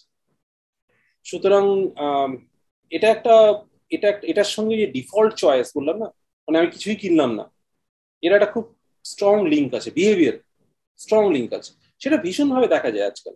জানো তো, যদি তুমি মানে পারচেস ডেটা লক্ষ্য করে দেখো পার্টিকুলারলি অনলাইন পারচেস ডেটা লক্ষ্য করে দেখো, অনেক ক্ষেত্রেই দেখা যায় একটা মানুষ সে অনেকক্ষণ ধরে ব্রাউজ করেই গেল করেই গেল করেই গেল আলটিমেটলি কিছু কিনলো না। তার থেকে কিন্তু এটা পরিষ্কার যে সে কিছু একটা কিনতে চেয়েছিল। কিন্তু সে জাস্ট কনফিউজড বা কগনেটিভ লোডটা খুব বেশি বা অ্যাটেনশনটা ভীষণ স্ক্যাটার সেই জন্য আলটিমেটলি সে কিছু করতে চাইলো না। ইকোনমিক্যালি তুমি দেখতে চাও না ইকোনমিক্স এর পয়েন্ট অফ ভিউ থেকে যদি তুমি দেখতে চাও, তাহলে সেক্ষেত্রে ডিসিশন মেকিংটা র্যাশনাল নয়। কারণ সে নিজের প্রেফারেন্স নিজেই জানে। বা বলতে পারো অনেকে, অনেক ক্ষেত্রে থিওরি ডেভেলপ হচ্ছে যে তুমি নিজের প্রেফারেন্সটা সেলফ ডিসকভার করার চেষ্টা করছ। এবং তার জন্য তোমার সময় লাগবে। তোমাকে ওই ওয়েবসাইট গুলোতে একদিনে ব্রাউজ করে হবে না, বারবার বারবার ফিরে আসতে হবে, বারবার বারবার দেখতে হবে। Then you learn your own preference voting এর ক্ষেত্রে ওই জিনিসটা ভীষণ হয়েছে। এক্সপেরিমেন্টালি দেখা গেছে ইনফ্যাক্ট মানে একজন এরকম এক্সপেরিমেন্টাল সেট করা হয়েছে যে ধরো কলেজের টিম ইলেকশন হচ্ছে ক্যাপ্টেন ইলেকশন হচ্ছে, সেক্ষেত্রে এই যে election প্রসিডিওরটা this is spread over time মানে একদিনে হয়নি, তিন, চার দিন ধরে হচ্ছে। আমি আজকে নাও দিতে পারি, কালকে দিতে পারি, কালকে নাও দিতে পারি, পরশু দিতে পারি। সেরকম অপশনস দেওয়া হয়েছে। এবং দেখা গেছে যে তিন দিন, চার দিন না দিয়ে পাঁচ দিনের মাথায় গিয়ে দিল। বা তিন দিন, চার দিন সে কন্টিনিউসলি জানতে চেষ্টা করবে যে কি হতে চলেছে, কি হবে, কে হলে ভালো হয়। It's basically learning learning in games যে জিনিসটা তার থেকেই এসছে। এভলিউশনারি প্রসেস বলতে পারো। এটা একটা আলাদা area completely by the way it's very interesting evolutionary game theory নিশ্চয়ই জানো মানে অনেক ক্ষেত্রে বায়োলজিক্যাল স্পেসিস্টিসিসগুলো তারা কিন্তু র্যাশনাল ইন্ডিভিজুয়াল না হয়েও এভলিউশনারি গেম থিওরিতে ভীষণ র্যাশনাল প্লেয়ার হিসেবে কাজ করে। তো জেনেটিক অ্যালগরিদম যেরকম জেনেটিক অ্যালগরিদম বলতে পারো আর্টিফিশিয়াল একদম একদম একদম। এবং সেগুলো দেখে আমাদের আশ্চর্য হয়ে যায় যে আমরা হিউম্যান বিংস যারা আমরা ভাবি যে আমরা এত নাকি বুদ্ধিমান। অ্যাকচুয়ালি কোয়েশ্চেন অনেস্টলি কারণ তারা কত সহজে ন্যাচারাল জিনিসগুলোকে অ্যাডাপ্ট করে নিতে পারে এবং শিখে নিতে পারে ওভার টাইম আমরা কিন্তু অত সহজে পারি না। যার জন্য আমাদের কঠিন কঠিন ম্যাথমেটিক্যাল থিওরি তৈরি করতে হয় যে আমরা কীভাবে এগোবো, কীভাবে বিহেভ করব ওভার টাইম তাহলে তোমার মতে ভারতে কোন সিস্টেম মানে কোন ভোটিং সিস্টেমটা ভালো? এই ফার্স্ট পাস দ্য পোস্টটাই কি সবচেয়ে ভালো? যেখানে আমার ভোট হয়তো অতটা ম্যাটার করবে না? নাকি রান অফ বা সেরকম কিছু বেশি ভালো হতে পারে? তুমি যেটা বললে সেই রেফারেন্সে আমি বলতে চাই যে যদি রান অফ বা কিছু কমপ্লিকেটেড সিস্টেম হয়, তাহলে তো আবার সেই কগনিটিভ লোডটা বেড়ে যাবে। তখন তো লোডটা বেড়ে যাবে। দেখো, আমাদের মতন দেশের ক্ষেত্রে, যে ক্ষেত্রে একটা বড় সমস্যা হচ্ছে যে awareness is a big problem তাই না? ভোটার টার্ন আউট অনেক ক্ষেত্রেই ডিপেন্ড করে লোকাল ইনফ্লুয়েন্সের উপর। তারা কতটা নিজেদের মত দিতে চায় টু অ্যাকচুয়ালি ইলেক্ট সামবডি অথবা কতটা তারা নিজেরা লোকাল যারা ইনফ্লুয়েন্স করছে তাদের উপর ডিপেন্ড করে, এই জিনিসটাই খুব ক্লিয়ার নয়। হয়তো অ্যাওয়ারনেসটা আগের থেকে বেড়েছে, কিন্তু এখনও আমি বলব যে মানে অনেক রিমোট এরিয়াতে বা ভিলেজ গুলোতে even you know in the pockets in the urban areas এই জিনিসটা খুব চলে না? মানে পাড়ার দাদারা তারা কি বলল? তাই না? একটা কেউ আছে যাকে আমরা সবাই লুক আপ টু করি তারা সে ভদ্রলোক বা ভদ্রমহিলা কি বললেন? এই জিনিসগুলো আমার যেটা আমার যেটা মনে হয় আমি জাস্ট অ্যাড করছি টু দিস পয়েন্ট আমাদের ভোটগুলো ট্রেডিশনালি পার্টিসিপেশন দেখে of sixty five to seventy five percent in fact urban এরিয়ার ক্ষেত্রে যদি আমি দেখি the most poshest area in India for example South Bombay South বম্বেতে সে নাম্বারটা সিগনিফিকেন্টলি ডিপ করে কেন ওখানকার বাসিন্দারা আর not dependent on government largesse or government policies for the livelihood কিন্তু রিমোট এরিয়াতে they are so dependent that they have to vote and they are influence by someone who is asking them to vote for a particular candidate exactly সুতরাং এদিক থেকে যদি তুমি দেখো, তাহলে একটা এগ্রিগেশন একটা গ্রাউন্ড লেভেলে হয়েই যাচ্ছে, তাই না? মানে আমি সত্যি কথা বলতে গেলে যদি গ্রামে থাকি এবং সেখানে একটা કોઈ ইনফ্লুয়েন্সিয়াল লোক আছে, যার উপর আমাকে ভরসা করতে হয়, সে যদি আমাকে কিছু একটা বলে বা পুরো গ্রামটাকে কিছু একটা বলে অলরেডি আমরা ইনফ্লুয়েসড হয়ে আমরা সেইভাবে ভোট করছি, তাই না? সুতরাং একটা একটা মাইক্রো লেভেল এগ্রিগেশন ওখান থেকেই শুরু হয়ে যায়। সুতরাং সেক্ষেত্রে বলতে পারি যে, সেটাকে যদি তুমি আরও অন্যান্য কমপ্লিকেশন নিয়ে আসো ইলেকশনটার মধ্যে তাহলে হয়তো আলটিমেটলি আমার যে এক্সপ্রেশন আমার যে মতদান হলো এবং তার মধ্যে আমার যে প্রেফারেন্স তার যে রিপ্রেজেন্টেশনটা এখন হচ্ছে, হয়তো সেটা পুরোপুরি হারিয়ে যাবে। এটাই আমার ভয় ইন্ডিয়ার মতন একটা পলিটিক অনেস্টলি যে ক্ষেত্রে তুমি যদি অ্যাডভান্স কান্ট্রিগুলোতে কম্পেয়ার করো, তো অ্যাওয়ারনেসটা একটা ডিফারেন্ট লেভেল তারা জিনিসটাকে নেয়ই অন্যরকম। সত্যি কথা বলতে cultural it's quite cultural and historical সেদিক থেকে দেখতে গেলে। এর সঙ্গে ইন্টেলিজেন্সের কোনো সম্পর্ক বা ডেভেলপমেন্টেরও সেরকম কোনো সম্পর্ক এটা খুব সম্ভবত কালচারাল অ্যান্ড হিস্টোরিক্যাল তাই না? কিছুটা তো আছেই, কিছুটা তো পভার্টির সঙ্গে সম্পর্ক আছেই, যেটা তুমি তুমি বললে না? তুমি অনেক ক্ষেত্রেই পাবলিক স্কিমগুলোর উপর ডিপেন্ড করতে হয় বা ওয়েলফেয়ারিস্টিক স্কিমগুলোর উপর ডিপেন্ড করতে হয়। সেক্ষেত্রে তো একটা লোকাল যে আছে, যে মানুষটা আমাকে হাতে করে এনে কিছু দিচ্ছে naturally I have to really really take care of what he or she is saying তাই না? সুতরাং সেদিক থেকে আমার মনে হয় তুমি যেটা প্রশ্ন করলে না, যে আরও কমপ্লিকেটেড করতে র্যাশনালাইজ করতে চেষ্টা করা যেতে পারে। কিন্তু আমার মনে হয় তাতে রিপ্রেজেন্টেশনটা কমে যায় অফ অ্যান ইন্ডিভিজুয়াল এবং that will very a lot from urban area to ভিলেজে or even the pockets in the urban area semi urban area এই জিনিসটা সমস্যা হবে। যেটা তোমার আছে না, একটা অস্ট্রোগোর্সকি প্যারাডক্স টাইপের একটা জিনিস আছে, গল্প আছে। যে তুমি যদি পুরো এরিয়াটাকে বিভিন্ন রকম ভাবে পার্টিশন করতে থাকো, তাহলে এক, সবাই একই ভোট দিচ্ছে। কিন্তু আউট ইলেকশনের আউটকামটা চেঞ্জ হতে জানো তো এটা খুব একটা ইন্টারেস্টিং গল্প। মানে মানে রিজিয়ন গুলোকে যদি পার্টিশন করো একটা স্কোয়ার নাও তাকে পার্টিশন করতে থাকো বিভিন্ন রকম ভাবে। এক একটা এরিয়া এক এক রকমের ভোট দিচ্ছে ঠিক আছে? ভোটটা সব একই থাকল। কিন্তু যদি তুমি পার্টিশনটাকে ভেরি করো তাহলে এগ্রিগেটটা চেঞ্জ হতে থাকে। সেইটাই জেরিম্যান্ডারিং বলে এই বিদেশে হ্যাঁ হ্যাঁ হ্যাঁ জেরিম্যান্ডারিং বলে। হ্যাঁ হ্যাঁ এক্স্যাক্টলি তো আমি ওই হ্যাঁ এক্স্যাক্টলি ওই টার্মটাতে আসছিলাম না। তো ওই ওই ওই, ওর বক্তব্যটাই হচ্ছে একই রকম। তুমি যদি খুব কমপ্লিকেট করার চেষ্টা করো না জিনিসটাকে, তাহলে দেখবে ওই আউটকাম যেটা আসবে that will go away from actual preferences তো সেটা হয়তো একটু সমস্যা হতে পারে ইন্ডিয়ান আর একটা প্রশ্ন আমি তারপর স্ক্রিন স্ক্রিনজয়দাকে দেব। এই যে ধরো ম্যাথামেটিক্যাল গেম থিওরি বা ম্যাথামেটিক্যাল ফ্রেমওয়ার্ক আবার রঘুরাম রাজন একটা টকে বলেছিলেন যে এই ভারতে কেন করাপ্ট লিডারদের ভোট দেওয়া হয়? তার কারণ যে যে ভোটার সে জানে যদি কেউ করাপ্ট হয়, তাহলে সে ব্যুরোক্রাসিটা নেভিগেট করতে বেশি সফল হবে। সেই জন্য দেয়। তো ম্যাথামেটিক্যালি মানে ধরো এই এই ব্যাপারটা নিয়ে তুমি কি বলবে? মানে করাপশন দূর করার কি কোনো উপায় ম্যাথামেটিক্যালি আমরা দেখতে পারি? ইনফ্যাক্ট আমি তো ভীষণভাবে এগ্রি করব বাট হি সেড কারণ ইনফ্যাক্ট এরকম ম্যাথমেটিক্যালি আমরা মডেল তৈরি করেছি, যেখানে দেখানো হয়েছে যে corruption are little bit of corruption is good just to make it working আমাদের মতো দেশের ক্ষেত্রে সেটাই দরকার। সত্যি কথা বলতে এই ধরনের একটা, এরকম ধরনের মডেল তৈরি হয়েছে, জানো তো? মানে this is very strange but একটা বলতে পারো করাপশন জিনিসটা কোথায় হেল্প করে? দেখো, যদি সিস্টেমটা স্মুথ হয় যেভাবে আমরা ইকোনমিক মডেলস গুলোকে তৈরি করি without friction basically frictionless models তাতে ওয়েলফেয়ার তুমি যেভাবে ডিফাইন করবে, তোমার, আমার, সবার একটা ইউটিলিটি ফাংশন আছে, সেগুলোকে তুমি একসঙ্গে করে দিলে, সেটাকে ম্যাক্সিমাইজ করলে, এইগুলো কিন্তু অ্যাজিউম করে যে ইটস আ ফ্রিকশনলেস মডেল এর মধ্যে কোনো ফ্রিকশন নেই। আমি বাজারে গিয়ে যা কিছু কিনতে চাইতে, চাইলে কিনতে চাইতে পারি, কিনতে পারি। ঠিক আছে? আমার কাছে কিছু না হলেও কিছুটা একটা রোজগার আছে।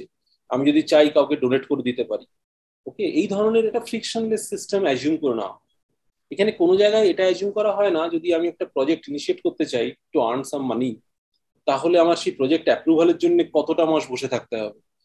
তাই না? বা কতটা, কতবার আমাকে গভর্নমেন্ট অফিসিয়ালদের কাছে গিয়ে ধর্ণা দিতে হবে? এই জিনিসগুলো অ্যাজিউম করা হয় না। জেনারেলি তাই না? এইগুলো যেই অ্যাজিউম করতে যাবে, তাহলেই দেখবে তোমার welfare apart from your target objective welfare also will depend on the system যে কতটা ফ্রিকশন সেই সিস্টেমের মধ্যে তৈরি হয়ে রয়েছে। এবং এইটা দেখানো হয়েছে যে ইন্ডিয়ার মতন দেশ আনফর্চুনেটলি ইন্ডিয়ায় একটা এক্সাম্পল হয়ে গেছে অন্যান্য অনেক দেশও আছে। সেই সমস্ত জায়গায় যদি তুমি ফ্রিকশনটাকে মিনিমাইজ করতে চাও there is a secondary market for everything which exist very strong either সেটাকে ব্লক করে দাও, যদি সেকেন্ডারি মার্কেটটা এক্সিস্টই না করে কোনো রকম ভাবে প্যারালাল মার্কেট যদি এক্সিস্টই না করে কোনো রকম তাহলে system will automatically be efficient ঠিক আছে? কিন্তু যদি এই প্যারালাল যেটাকে বলে প্যারালাল ইকোনমি ইন মাইক্রোসেন্স যদি এক্সিস্ট করে তাহলে অনেক ক্ষেত্রেই এটা দেখানো যেতে পারে that it's beneficial for both the parties আমার জন্যও এবং যে লোকটা করাপ্ট তার জন্যও অবশ্যই। To take that parallel route to implement the thing that I also want and he is also allowing এইখানে ছোট্ট একটা প্রশ্ন তুমি দিল্লিতে দীর্ঘদিন থেকেছো তো কেজরিওয়াল বা দিল্লি সরকারের একটা খুব বড় প্ল্যাঙ্ক ক্যাম্পেনের যে তারা করাপশন দূর করবে বা করতে চায় বা করেছে। আর সেইটা নিয়েই কেজরিওয়াল পাঞ্জাবে ক্যাম্পেন করেছে বা এই বিভিন্ন স্টেটে ক্যাম্পেন করবে। আর সেই ধরো এই ম্যাথামেটিক্যাল ট্রুথটা যদি আমি ধরে নিই একটা স্টেটমেন্ট আর ধরো কেজরিওয়ালের বক্তব্য বা পারফরমেন্স একটা সেকেন্ড স্টেটমেন্ট তাহলে এই দুটো রিকনসাইল কি করে করবে? বা তুমি দিল্লিতে কি দেখেছ নিজের চোখে? না, তুমি হ্যাঁ আমি অ্যাকচুয়ালি সেকেন্ড প্রশ্নটার উত্তর দেওয়া অনেক সহজ। দিল্লিতে আমি কি দেখেছি? সত্যি কথা বলতে কি হ্যাঁ দিল্লিতে আমার অলমোস্ট টোয়েন্টি ইয়ার্স হতে চলল। এবং আমি যখন প্রথম দিল্লিতে এসে থাকি পিএইচডি করার জন্য তখন Sheila Dikshit was the chief minister এবং সেইটা একটা সময় ছিল যখন প্রায় পাঁচ ছ বছর ধরে নতুন ওভারব্রিজ তৈরি হচ্ছে, নতুন মলস আসছে, প্রচুর ডেভেলপমেন্ট তুমি ভিজিবলি দেখতে পাবে সো কল ডেভেলপমেন্ট ঠিক আছে? Infrastructure development let me put it that ভীষণ ভিজিবল ছিল। রাস্তা টাস্তাগুলোর ভীষণ উন্নতি হচ্ছে, তারপরে কমনওয়েলথ গেমস ওই সমস্ত দিক থেকে ইনফ্রাস্ট্রাকচারের একটা খুব বড় সড়ো উন্নতি। যেটা দিল্লির মেইন বলতে পারো অ্যাট্রিবিউট তোমরাও জানবে নিশ্চয়ই। দিল্লি একটা অদ্ভুত জায়গা, যেখানে তুমি ভীষণ পশ এরিয়াগুলো আছে surrounded by extreme poverty stricken places মানে একটা যদি বসন্ত বিহার থাকে তার আশেপাশে থাকতেই হবে কিছু কিছু স্লাম এরিয়াস যারা কিনা এই পশ এরিয়াগুলোকে আরও পশ করার জন্য হেল্প করছে। This is the typical Delhi model তাই না? যদি ওখানে একটা ডেফ কল থাক ডিফেন্স কলোনি থাকতে হবে তাহলে তার আশেপাশে কাছাকাছি নিজামুদ্দিনের মতন বস্তি থাকতে হবে। ঠিক আছে? এরকম এই জিনিসটা নিয়েই দিল্লি গড়ে উঠেছে। তাই না? মানে বসন্ত বিহারের আশেপাশে দেখো কাটোয়ারিয়া সারাই আছে মুদিরকা আছে এই ধরনের জায়গাগুলো আছে। Which are not too well developed কিন্তু বসন্ত বিহার তো তুমি জানো জিকে দেখো। জিকে একটু ওদিক ওদিক গেলেই পাওয়ারটির কোনো সীমা পরিসীমা পাওয়া যায়। এই যে জিনিসটা, আমি দেখেছি যে ওই যে ওই সময়টার কথা যদি তুমি, আমি ভাবি, ওই সময়টা এই পশ জিনিসগুলো যেন আরও বেশি পশ হয়ে উঠছিল। এবং ডেভেলপমেন্ট বা ইনফ্রাস্ট্রাকচার ডেভেলপমেন্টের যে এক্সপ্রেশনটা সেটা হচ্ছিল primarily focusing on this posh areas কেজরিওয়ালের সরকার আসার পর আমার যেটা মনে হয়েছে, এই যে বাইরের দিক থেকে ভীষণ একটা ফ্যান্সি ফ্ল্যাশি জিনিস, সেইটা অনেকটাই কমে গেছে। রাস্তাঘাটের উন্নতি আমি দেখি না আর বিশেষ কিছু হয়েছে। ঠিক আছে? শপিং মল টল আরও বিরাট কিছু ডালপালা ছড়াচ্ছে বলে আমার মনে হয় না। ওভারব্রিজ কয়েকটা হয়েছে বটে, সেগুলো খুব লোকজন চেঁচামেচি করছিল বলেই হয়েছে। কারণ প্রচণ্ড ট্রাফিক হচ্ছিল। আদারওয়াইজ ওই যে একটা দেখানোর চেষ্টা না that Delhi is world class city সেই দেখানোর চেষ্টাটা কমে গেছে। অন দি আদার হ্যান্ড আমি যেটা শুনতে পাই, মহল্লা ক্লিনিকগুলো ভীষণ সাকসেসফুলি চলছে। ঠিক আছে? মহল্লা ক্লিনিক একটা has been one of the wonders যেটা আমি শুনতে পাই। এবং যারা গিয়ে বেনিফিট বেনিফিশিয়ারি তারাই আমাকে এসে এসে বলেছে। তাদের কাছ থেকে আমি শুনেছি। শুধু তাই নয় গভর্নমেন্ট স্কুলগুলোর হাল অনেকটা চেঞ্জ হয়ে গেছে। আমার তো মনে হয়, সত্যি কথা বলতে কি এডুকেশন হেলথ এই দুটো হচ্ছে বেসিক জিনিস। কোনো একটা জায়গায় যদি তুমি ডেভেলপ করতে চাও, এই দুটোকে সব থেকে বেশি ফোকাস করা দরকার। এই দুটোকে ঠেসে ইনভেস্ট করো। ওভার টাইম ডেফিনেটলি তুমি ইউল রিড দ্য এই মডেলটাই কেজরিওয়ালের সরকার খুব সম্ভবত করেছে। তার মধ্যে করাপশন আছে কি নেই বলা খুব মুশকিল, জানো তো? সেটা আমাদের পক্ষে বলা খুব মুশকিল। আমরা বলতে পারি যেটা অবজারভেবল অবজারভেবলের দিক থেকে ওয়েলফেয়ারিস্টিক অ্যাপ্রোচ সত্যি কথা বলতে কি হেলথ এডুকেশন এই দুটোর উপর ম্যাসিভ এমফাসিস এসছে ডিউরিং কেজরিওয়ালস টেলিং যেটা তার আগে অতটা ছিল না। তার কিছু কিছু বলতে পারো পিটফলস তো আছেই। কারণ ইনফ্রাস্ট্রাকচার সত্যি কথা বলতে কি এই দিল্লির মতন শহরে এই যে বললাম ফ্লাইওভার এই যে বললাম শপিং মল এগুলো ফ্যান্সি ফ্ল্যাশি হতে পারে। কিন্তু এগুলোরও প্রয়োজন আছে। To draw investment and all this things সুতরাং হোলিস্টিক্যালি এগোতে হবে। তুমি হয়তো বিভিন্ন ওয়েটস অ্যাটাচ করতে পারো বিভিন্ন জিনিসকে কোনোটাকে একটু বেশি গুরুত্ব দিলে কোনোটাকে একটু কম গুরুত্ব দিলে। তার মানে একেবারে জিরো হতে পারে তবে জিরো হতে পারে না। আমার ধারণা কেজরিওয়ালের সত্যি কথা বলতে কি দিল্লির রাস্তাঘাট কি ছিল একটা সময়? ইট ওয়াজ সো নাইস এখন কিন্তু সেরকম অবস্থা নেই। প্রচুর পটহোলস অনেক খারাপ অবস্থায় মেইন মেইন যে ইয়েগুলো বাদ দাও, ওই কনট প্লেসের এরিয়াগুলোকে বাদ দাও। ওটা তো সবসময় ফ্যান্সি থাকে। বাইরের দিল্লি, আমরা যেখানে বসবাস করি সমস্ত জায়গায়। সেগুলো কিন্তু অতটা ভালোভাবে মেনটেন হয় না। কিন্তু করাপশনের ব্যাপারটা আমার ধারণা, আরেকটা জিনিস আমি বলে, বলতে পারি।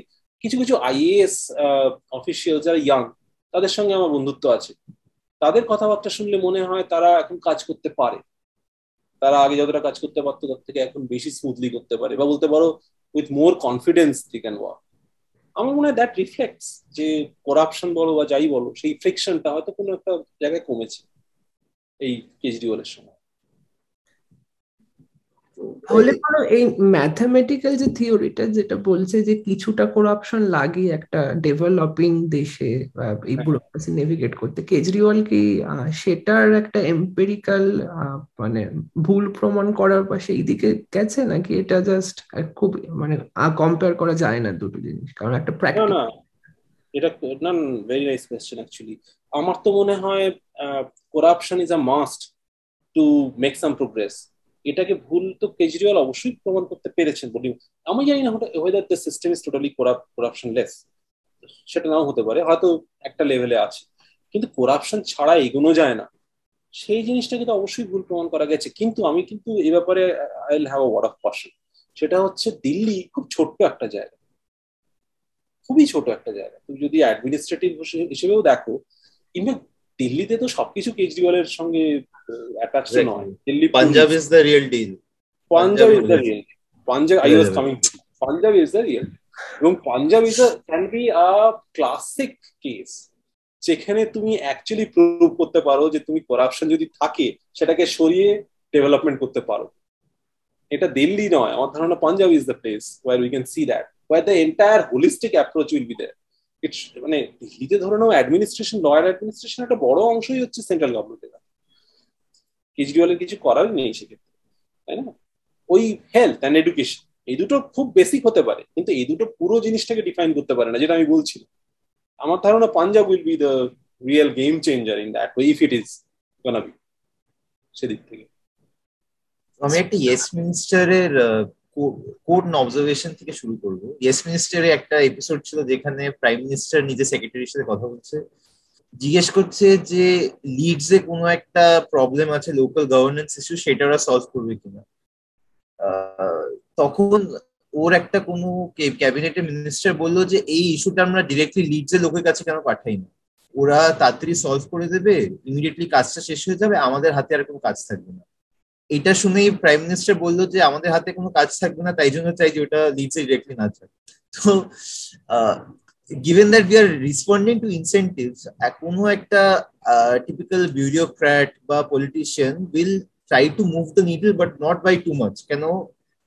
He is in he or she is incentivise to not solve problems quickly এই আর ইন্ডিয়াতে আমি দেখেছি পলিটিক্যাল ক্লাসটা একটা খুব ব্যাড র্যাপ খায় due to corruption and other allegation যেটা pre independence round about independence যে লিডাররা ছিল, ওরা এই র্যাপটা সেরকম খেত না কেন? হয়তো ওই ইনসেন্টিভটাই ছিল না কেন? ওদের কোনো স্কোপ ছিল না চুরি করার ইয়া পার্সোনালি বেনিফিট এই অবজারভেশন দেখে তোমার কোনো পলিসি প্রিসক্রিপশন থাকবে? How we can make the system more efficient while staying with this in general system more efficient দেখো, আমার মনে হয় একটা এই ব্যাপারে I think I resort to one of the classic mathematical economic theories ঠিক আছে? যেটা জেনারেল ইকুইলিব্রিয়াম থিওরি বলে আমরা খুব জানি। জেনারেল ইকুইলিব্রিয়ামের ব্যাপারটা হলো, গল্পটা হলো যে পুরো একটা ইকোনমিকে ভাবো যে ধরো, একশোটা লোক আছে, এবং একশোটা লোকই কনজিউমার কারণ তারা কিছু না কিছু ইউজ করছে, খাচ্ছে, যাচ্ছে। আবার একশোটা লোকই প্রডিউসার কারণ তাদেরকে রোজগারও করতে হবে। এবং এইরকম যদি একটা সিস্টেম তুমি দেখো তাহলে এই সমস্ত এরকম একটা ধরনের সিস্টেমে যদি তুমি এফিসিয়েন্সি আনতে চাও তাই না? এফিসিয়েন্সি যদি আনতে চাও তাহলে খুব সমস্যা হয় তার কারণ একটা সিস্টেম পাবলিক গুডস ছাড়া চলতে পারে না। পাবলিক গুডসই হচ্ছে গভর্নমেন্টের গল্প তাই না? মানে এই যে করাপশন বলছো যা বলছো সমস্ত হচ্ছে পাবলিক গুডস গভর্নমেন্ট দরকার কেন? গভর্নমেন্টের একটা বড় দায়িত্বই হচ্ছে পাবলিক গুডস প্রভিশন মানে যেটা অন্য কেউ দিতে পারবে ভারতীয় রেল ন্যাচারাল মনোপলি বলি আমরা। তার কারণ কোনো যদি কোম্পানিকে ডাকো, চালাতে পারবে। তার এরকম অবস্থা, এরকম একটা হাল। এটা হচ্ছে ন্যাচারালি মনোপল এটা গভর্নমেন্ট ছাড়া আপনি নিতে পারবেন আজকে যদি তেলের খনি আবিষ্কার হয় ইন্ডিয়াতে তাহলে গভর্নমেন্টকেই ওনারশিপ নিতে হবে। নইলে যুদ্ধ বেঁধে এরকম একটা ব্যাপার, তাই না? তো পাবলিক গুডস প্রভিশন এমন একটা প্রবলেম্যাটিক জায়গা যে, যেখানে তুমি ধরো গল্পটা কি? গল্পটা হচ্ছে যদি একটা পাবলিক গুডস থাকে, তাহলে সবাই গিয়ে সেটা এনজয় করতে পারে। এবং তুমিও করতে পারো, আমিও করতে পারি। কেউ আটকাতে পারবে না আমাদের। এবং এই জন্যেই আমরা তার জন্য পয়সা দিতে চাইব কারণ যে কেউ গিয়ে ওখানে অ্যাকচুয়ালি এনজয় করতে পারে। আমিও যদি গিয়ে এনজয় করতে পারি, তুমিও গিয়ে যদি এনজয় করতে পারো। কেউ যদি আটকাতেও না পারে, তাহলে আমি কেন পয়সা দেবো? শুধু শুধু পয়সা দেবো না গভর্নমেন্ট এসে ওটা করে দিয়ে যাক। এইখানেই করাপশনের গল্পটা শুরু হয় যে গভর্নমেন্ট চেষ্টা করবে এই পাবলিক গুডসগুলো প্রোভাইড করুক। এবং পাবলিক গুডগুলো প্রোভাইড করার জন্য গভর্নমেন্টের দরকার পয়সা, সেগুলো আমাদের কাছ থেকেই তারা নেবে ট্যাক্স হিসেবে। এবং সে সেটাকে এফিসিয়েন্টলি প্রোভাইড করবে, যতটুকু প্রয়োজন। এটাই তো। এইখানে করাপশনের গল্প কেন আসে? কারণ এই যে পাবলিক মানি তাদের কাছে যাচ্ছে, তার কতটা অংশ তারা স্পেন্ড করছে এবং কীভাবে স্পেন্ড করছে, সেটা that may not be efficient এইটাই হচ্ছে সব থেকে বড় সমস্যা। এই জেনারেল ইকুইলিব্রিয়াম থিওরিতে একটা গল্প আছে যে তোমার কাছে যদি এই ধরনের ইনএফিসিয়েন্সি আসতে থাকে পাবলিক গুডস প্রভিশনের জন্য, তাহলে তুমি সেটাকে সারাবে কীভাবে? এইভাবে সারাতে পারো, যে সমস্ত ইকোনমিক এজেন্ট প্রবলেম ক্রিয়েট করছে তাদেরকে দায়িত্ব দিয়ে দাও। তাদেরকে অ্যাডিশনাল রেসপন্সিবিলিটি দাও। যারাই গন্ডগোল করছে তাদেরকে অ্যাডিশনাল রেসপন্সিবিলিটি দাও। এটা আমি একটা গল্প ছলে বলছি, কিন্তু থিওরিটা অন্যরকম ভাবে বলে। কিন্তু বেসিক আইডিয়া হচ্ছে, আমি যদি একটা একটা একটা বলতে পারো পার্টি অর্গানাইজ করার চেষ্টা করছি, আর তুমি হচ্ছে সেই এলিমেন্ট যে গন্ডগোল করার চেষ্টা করছ, যাতে ভেস্তে দেওয়ার চেষ্টা করছ, আমি তোমাকে ইনভাইট করব, বলব যে তুমি এক কাজ করো, তুমি একটা গুরু দায়িত্ব নাও পার্টিটার মধ্যে তুমি একটা ভালো দায়িত্ব নিয়ে তুমি আবার ইনভলভ হয়ে যাও। এবং ম্যাথমেটিক্যালি তুমি দেখাতে পারো that it injects that spirit of incentives so that you actually forget about all those malicious things and you actually get aligned with the welfareistic approach. It's a beautiful theory. আমি বলব তোমার প্রশ্নটাতে সেরকম করা উচিত। আমার ধারণা delegate more responsibility more power at the micro level তাই না? মানে এখন যদি দেখো গভর্নমেন্ট সিস্টেমটাকে তো বেশিরভাগ দায়িত্ব, বেশিরভাগ ক্ষমতা বিউরোক্র্যাটস এর হাতেই থাকে। পলিটিশিয়ানদের কথা যদি বাদ দিই বিউরোক্র্যাটসের কাছে এসে দাঁড়িয়ে যায়। এবং একজন আইএএস অফিসার সে কতটা জিনিস হ্যান্ডেল করবে? ইভেন একজন ডিস্ট্রিক্ট ম্যাজিস্ট্রেট তার লেভেলের কথাই ভাবো। সে তো খুব সিনিয়র একজন আইএএস নয়, একজন ডিস্ট্রিক্ট ম্যাজিস্ট্রেট তার আন্ডারেও অনেকটা এরিয়া থাকে। সেখানেও যদি তার অনেক ওয়েলফেয়ার স্কিমগুলোকে ইমপ্লিমেন্ট করতে হয় তাকে ভরসা করতে হয় অনেক লোকাল এজেন্টসের উপর। কিন্তু মুশকিল হচ্ছে সেই লোকাল এজেন্টসদের কি পাওয়ার আছে? রেসপন্সিবিলিটি না হয় আছে? ক্ষমতা কি আছে? সেটা নেই। Give them power you know to ask for more তুমি তখন, তখনই তাদেরকে রেসপন্সিবল বলতে পারো বা তখনই তুমি তাদেরকে অ্যাকাউন্ট ফর করতে পারো, যখন তুমি তাদেরকে পাওয়ার দিচ্ছ। সেই জিনিসটা খুব সম্ভবত মিসিং আমি তো বলব যদি কোন রকম রিফর্মস অ্যাডমিনিস্ট্রেটিভ রিফর্মস আনার চেষ্টা করা হয় ইন্ডিয়াতে সব থেকে বড় রিফর্ম এইটা হবে যে give people more responsibility with more power তার কারণ কি? তুমি যদি পাওয়ার দাও, তাহলে তুমি actually you can ask that person later on যে, তুমি দেখো, তোমাকে আমি পাওয়ার দিয়েছিলাম। তুমি কতটা কাজ করেছ তার জন্য? Do you think that you should be in this position anymore or not এই এই যে আমি ওই গল্পটাকে যেটা জেনারেল ইকুইলিব্রিয়াম থিওরির গল্প বেসিক্যালি নেগেটিভ এক্সটার্নালিটি এলিমিনেট করার জন্য একটা থিওরি আছে, যেটা তোমাকে আমি বললাম। সেই জিনিসটাকেই আমি একটা মিমিক করার চেষ্টা করছি ইন দ্য অ্যাডমিনিস্ট্রেটিভ এটা জানি না এটা একটা তোমাকে আমি বললাম তুমি প্রশ্নটা করলে বলে। এটা আদৌ প্র্যাকটিক্যাল কিনা বা এর কোনো একটা ছোট্ট মাইক্রো মডেল করে করা যেতে পারে কিনা হয়তো সম্ভব হয়তো সম্ভব।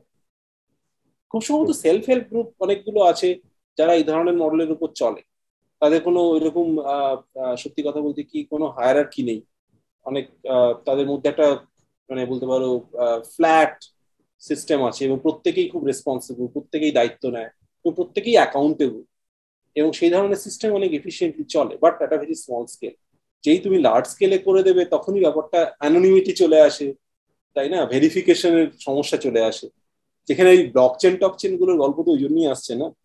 Blockchain can manage everything at a very very you know mass level level, and is verifiable without the the, basically with anonymity. সুতরাং সেই জিনিসটা আমি জানি না। That can be that's probably a new area of research also for me এই blockchain technology কীভাবে ধরো market design করা যায় উইথ ব্লকচেন টেকনোলজি তো আমার একটা বেসিক আন্ডারস্ট্যান্ডিং হলো এই যে আমরা মেকানিজম ডিজাইন করি না যাতে তুমি you are designing good markets efficient markets বা ওয়েলফেয়ার ম্যাক্সিমাইজিং মার্কেটস ভীষণ কমপ্লিকেটেড সব অঙ্ক টঙ্ক করে আমরা সব মার্কেটগুলো তৈরি করি। মাই gut feeling is that with blockchain technology, if it is successful and if it is legalized, by the way, it can um, a lot of it. It can simplify a lot of it. Basically, আমি যদি এটা অপশনও করতে চাই option organise করাটা one of the toughest things option design করাটা। কিন্তু আমার ধারণা blockchain platform is such platform যেখানে তুমি অ্যানোনিমাসলি সবকিছু করতে পারো and everything is publicly verified যার জন্য আমার রেসপন্সিবিলিটি থাকে আমার অ্যাকাউন্টেবিলিটিও থাকে।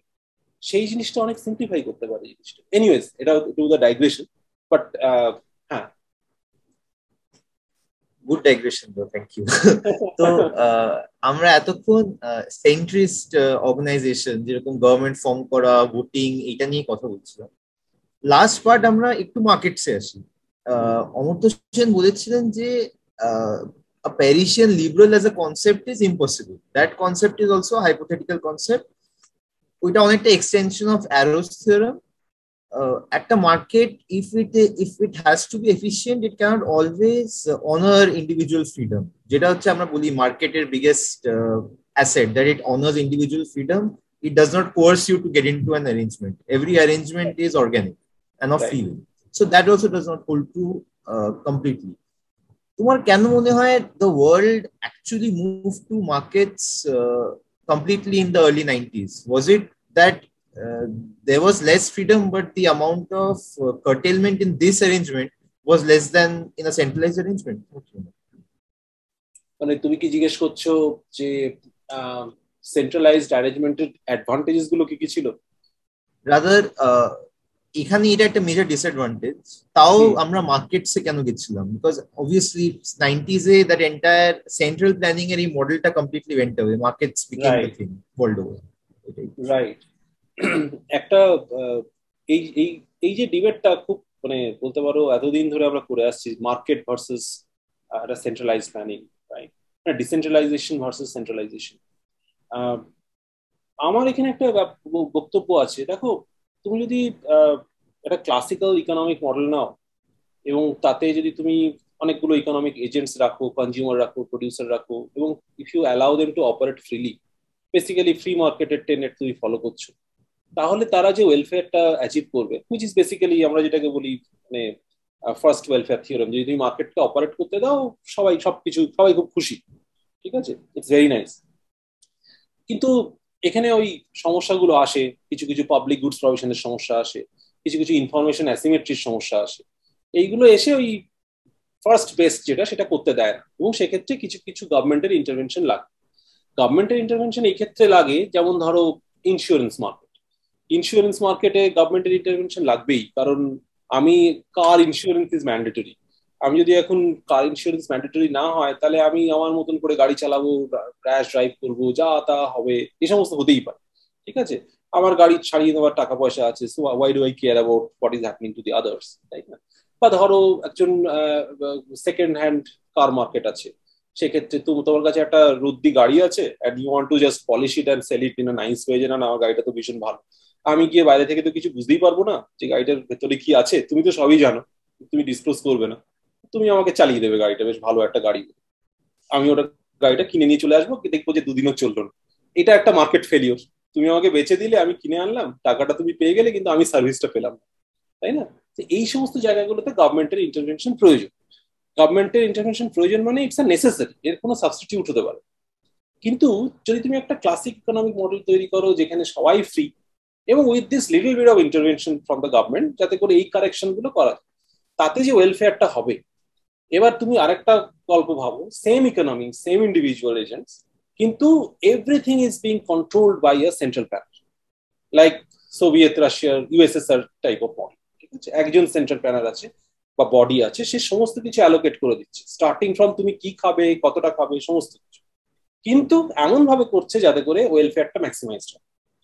দুটোই একটা দুটো আলাদা আলাদা মডেল দুটোই ম্যাথমেটিক্যাল মডেল তাই না? একটাতে তুমি ছেড়ে দিচ্ছ সমস্ত কিছু তোমার ইন্ডিভিজুয়াল এজেন্টসদের কাছে তারা নিজেদের মতন ম্যাক্সিমাইজ করছে ইউটিলিটি ম্যাক্সিমাইজ করছে একটা জায়গায় একজন একটা বডি সবার হয়ে ম্যাক্সিমাইজ করছে।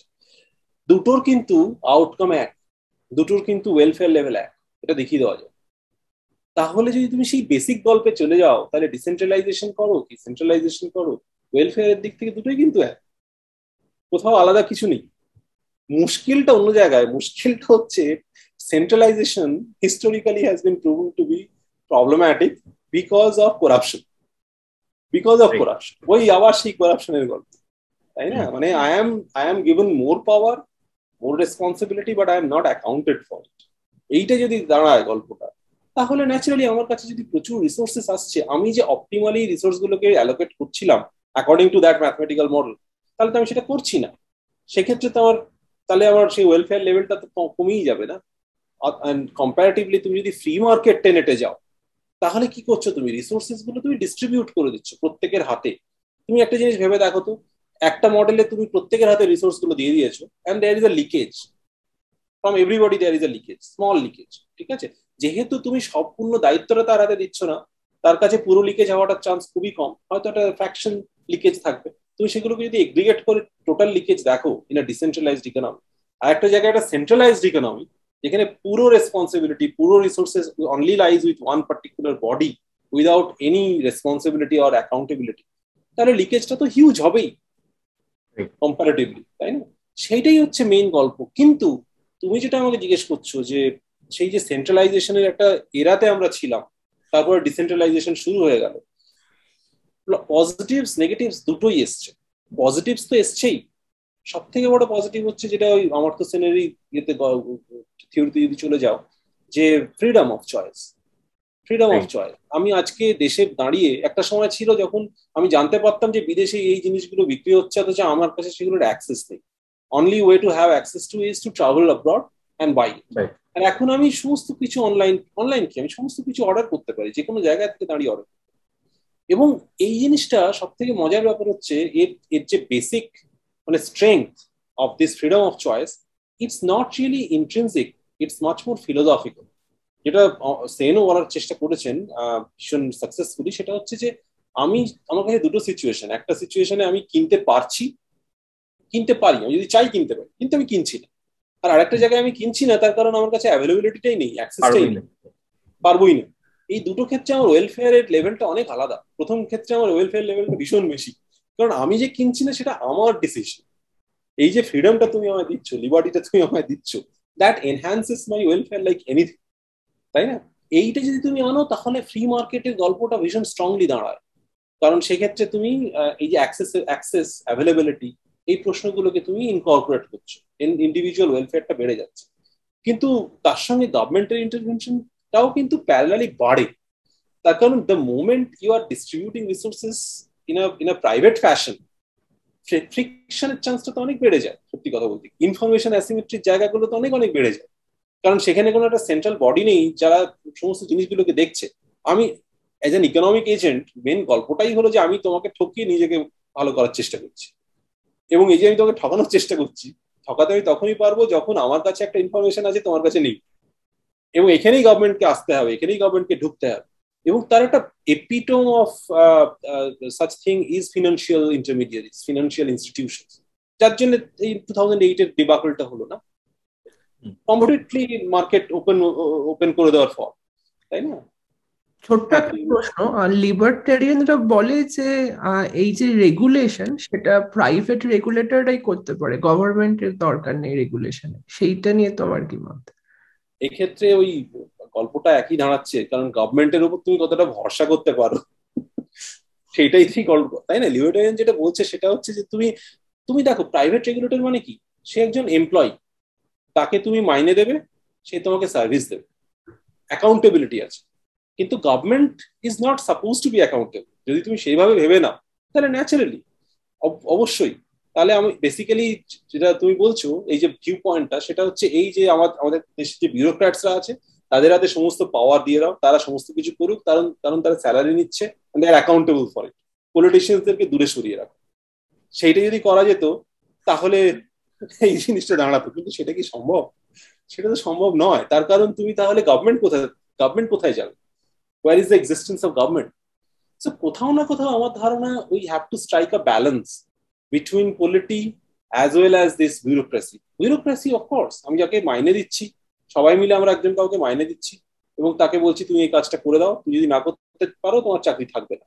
This is a straight cut business model on the other hand there is a sovereign body on which we should all have faith and confidence in যদি কোনো রকমের সমস্যা তৈরি হয়, মার্কেটে তৈরি হলো, বা কোনো রকম ইনফরমেশন এসিমেট্রি হলো, বা কোথাও একটা সেন্ট্রাল ম্যানিপুলেশনের দরকার হলো, তাহলে this will be the body interested body যারা ইন্টারফেন করবে ইন্টারফেয়ার করবে।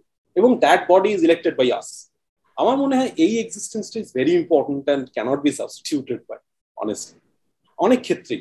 ন্যাচারাল মনোপলিগুলো কি হবে? সেটা কীভাবে কোনো একজন বিউরোক্রাট চালাতে পারে বা অসম্ভব। তাই না? বা ইভেন মানিটারি সিস্টেম সেটাই কমপ্লিটলি লুজেন্ড আউট হয়ে যাবে, তাই না? মানে ট্রাস্ট থাকবে না, সত্যি কথা বলতে। This is I think existence of government is nothing but you know existence of trust a trusted body by all of us সুতরাং সেটার কোনো সাবস্টিটিউট হতে পারে না।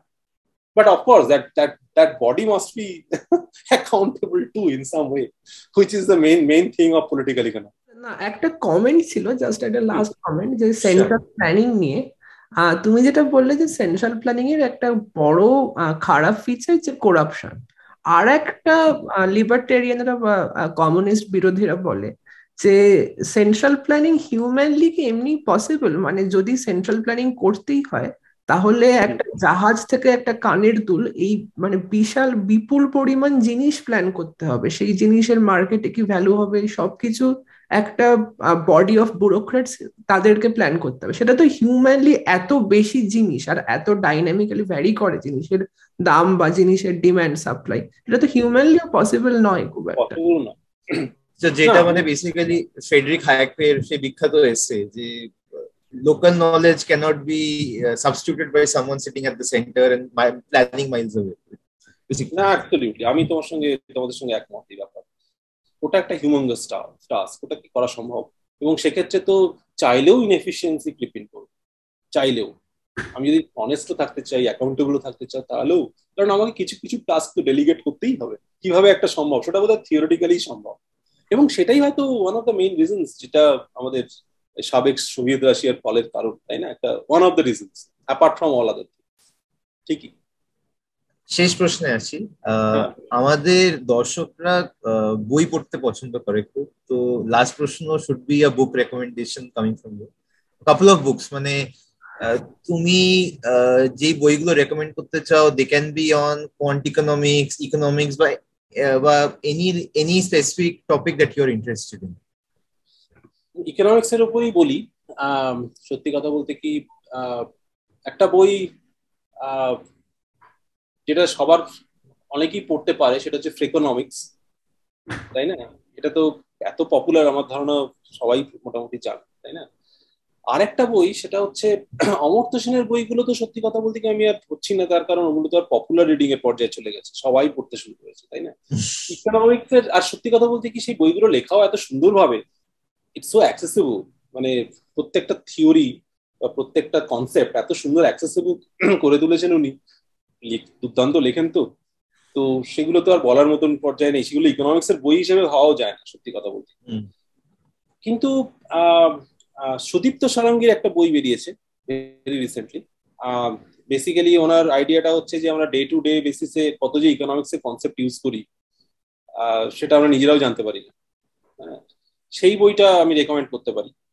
ঠিক আছে? তো সুদীপ্ত সারঙ্গীর এই বইটা তার মধ্যে গেম থিওরি টেম থিওরি সমস্ত কিছুই আছে। কিন্তু ভীষণ ট্যাক্টফুলি বলতে পারো। মোটেই খুব একটা টেকনিক্যাল জিনিসপত্রগুলো আনেনি ওর মধ্যে। তো কিছু লুসিড এক্সাম্পলস হ্যাঁ। আরেকটা প্যারালাল বই হচ্ছে ফান অ্যান্ড গেমস বাই কেন বিনমোর এই ফান অ্যান্ড গেমস বইটার মজা হলো ওই game theory but through examples এবং সব থেকে ইন্টারেস্টিং জিনিস সেটা হলো প্রত্যেকটা গল্পকেই পিক্টোরালি ডেপিক্ট করা হয়েছে। হ্যাঁ একটা করে পিকচার একটা করে কার্টুন দিয়ে ডেবিট করা হয়েছে। মানে ইভেন বিজনেস ডিলেমা থেকে শুরু করে যদি বিজনেস ডিলেমা রিপিটেটিভলি প্লে করা হয়, তাহলে কি হতে পারে? তো এই বইটাও খুব মজার। আরেকটা বই যেটা আমার মনে হয় আমার কাছে খুব ইন্টারেস্টিং বিহেভিয়ারের ওপর। ইনফ্যাক্ট বই শুধু না সিরিজ অফ বুকস সেটা হচ্ছে সাইমন বাউলস তার একটা সিরিজ আছে বিহেভিয়ারাল ইকোনমিক্স এর উপর so those books are very nice very interesting মানে কেউ যদি জানতে চায় যে আমরা ডে টু ডে লাইফে কীভাবে ইকোনমিক কনসেপ্ট গুলোকে ইউজ করতে পারি, বা ইউজ করতে পারিও না ইউজ করছি, ওইগুলো পড়ে কনসেপ্ট ইউজ করা একটু ভীষণ ডিফিকাল্ট তখন মনে হয় ভীষণ আর্টিফিশিয়ালি বিহেভ করছি। কিন্তু যদি আমি একটা দিন কাজকর্ম করে এসে দেখি, একটা পাতা পড়ি, তাহলেই বুঝতে পারব যে আমি সারাটা দিন ধরে কি কি করলাম। তো স্যামুয়েলের বইটা খুব খুব ইন্টারেস্টিং সেদিক থেকে দেখতে গেলে। ইকোনমিক্স তো আছেই। এছাড়া আমার মনে হয় আর ইন্টারেস্টিং সত্যি কথা বলতে অনেক বই বেরোচ্ছে আজকাল, যেখানে তোমার ওই কোর থিওরি গুলোকে খুব লুসিডলি প্রেজেন্ট করার একটা চেষ্টা দেখা যাচ্ছে। সুদীপ্ত সারঙ্গীর বইটা, বইটাও তাই। ফান অ্যান্ড গেমসটাও তাই।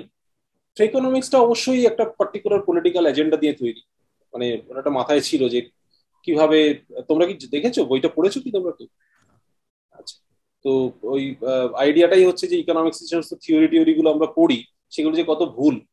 অ্যাকচুয়ালি তুমি যদি প্র্যাকটিক্যাল লাইফে যাও, তাহলে যে সেগুলোতে কত গন্ডগোল আছে, সেইগুলোকে দেখা। সেটাও একটা ভালো দিক বলতে পারো। আর একটা বই খুব সম্ভবত, কিন্তু সেটা একটু ম্যাথমেটিক্যালি হেভি জানো তো? বাট যারা একটুখানি মানে ম্যাথসের সঙ্গে ইকোনমিক্সটা পড়তে চাইবে, তাদের জন্য খুব ভালো। এটা রাকেশ ভোরা কেলগস এর প্রফেসর তার একটা বই আছে অ্যাডভান্সড ম্যাথমেটিক্যাল ইকোনমিক্স নাম শুনলে মনে হবে শুধুই অঙ্ক কিন্তু তা নয়। বইটা লেখা হয়েছে এইভাবে একটা ছোট্ট করে থিওরি দেওয়া হয়েছে এবং তারপরে দু তিনটে খুব interesting examples from daily life নেওয়া হয়েছে এবং সেগুলোকে মডেল করা হয়েছে। তোমার মানে কারোর যদি ধরো লিনিয়ার প্রোগ্রামিং একটু ইন্টারেস্ট থাকে তাহলে লিনিয়ার প্রোগ্রামিং ইউজ করে কীভাবে অপটিমাইজ করা যায়? একটা সিম্পল প্ল্যানিং প্রবলেম ঠিক আছে? বা একটা মার্কেটকে কীভাবে ডিজাইন করা যায়? একটা মেট্রিক্সের মাধ্যমে। এই ধরনের কিছু কিছু বাট বাট একটু টেকনিক্যাল এইগুলোই এই বইগুলোই মাথায় আসছে। থ্যাংক ইউ সো মাচ আজকে আমাদের এত সময় দেওয়ার জন্য। খুব ভালো লাগল কথা বললে। আর আশা করি আবার আমরা আড্ডা মারার অপরচুনিটি পাবো।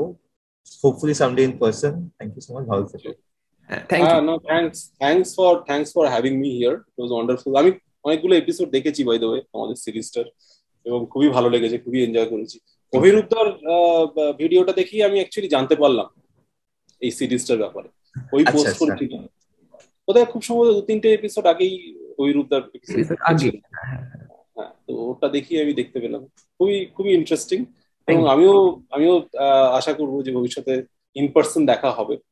তো আমি আমার মনে হয় তোমাদের একজন বোধহয় বিদেশে আছো না? কেউ একজন? আমি বিদেশে শিকাগো তুমি বিদেশে আছো? আচ্ছা আচ্ছা। আর তুমি তুমি বোধহয় আমি বম্বে। বম্বে। ঠিক আছে। Very nice talking to you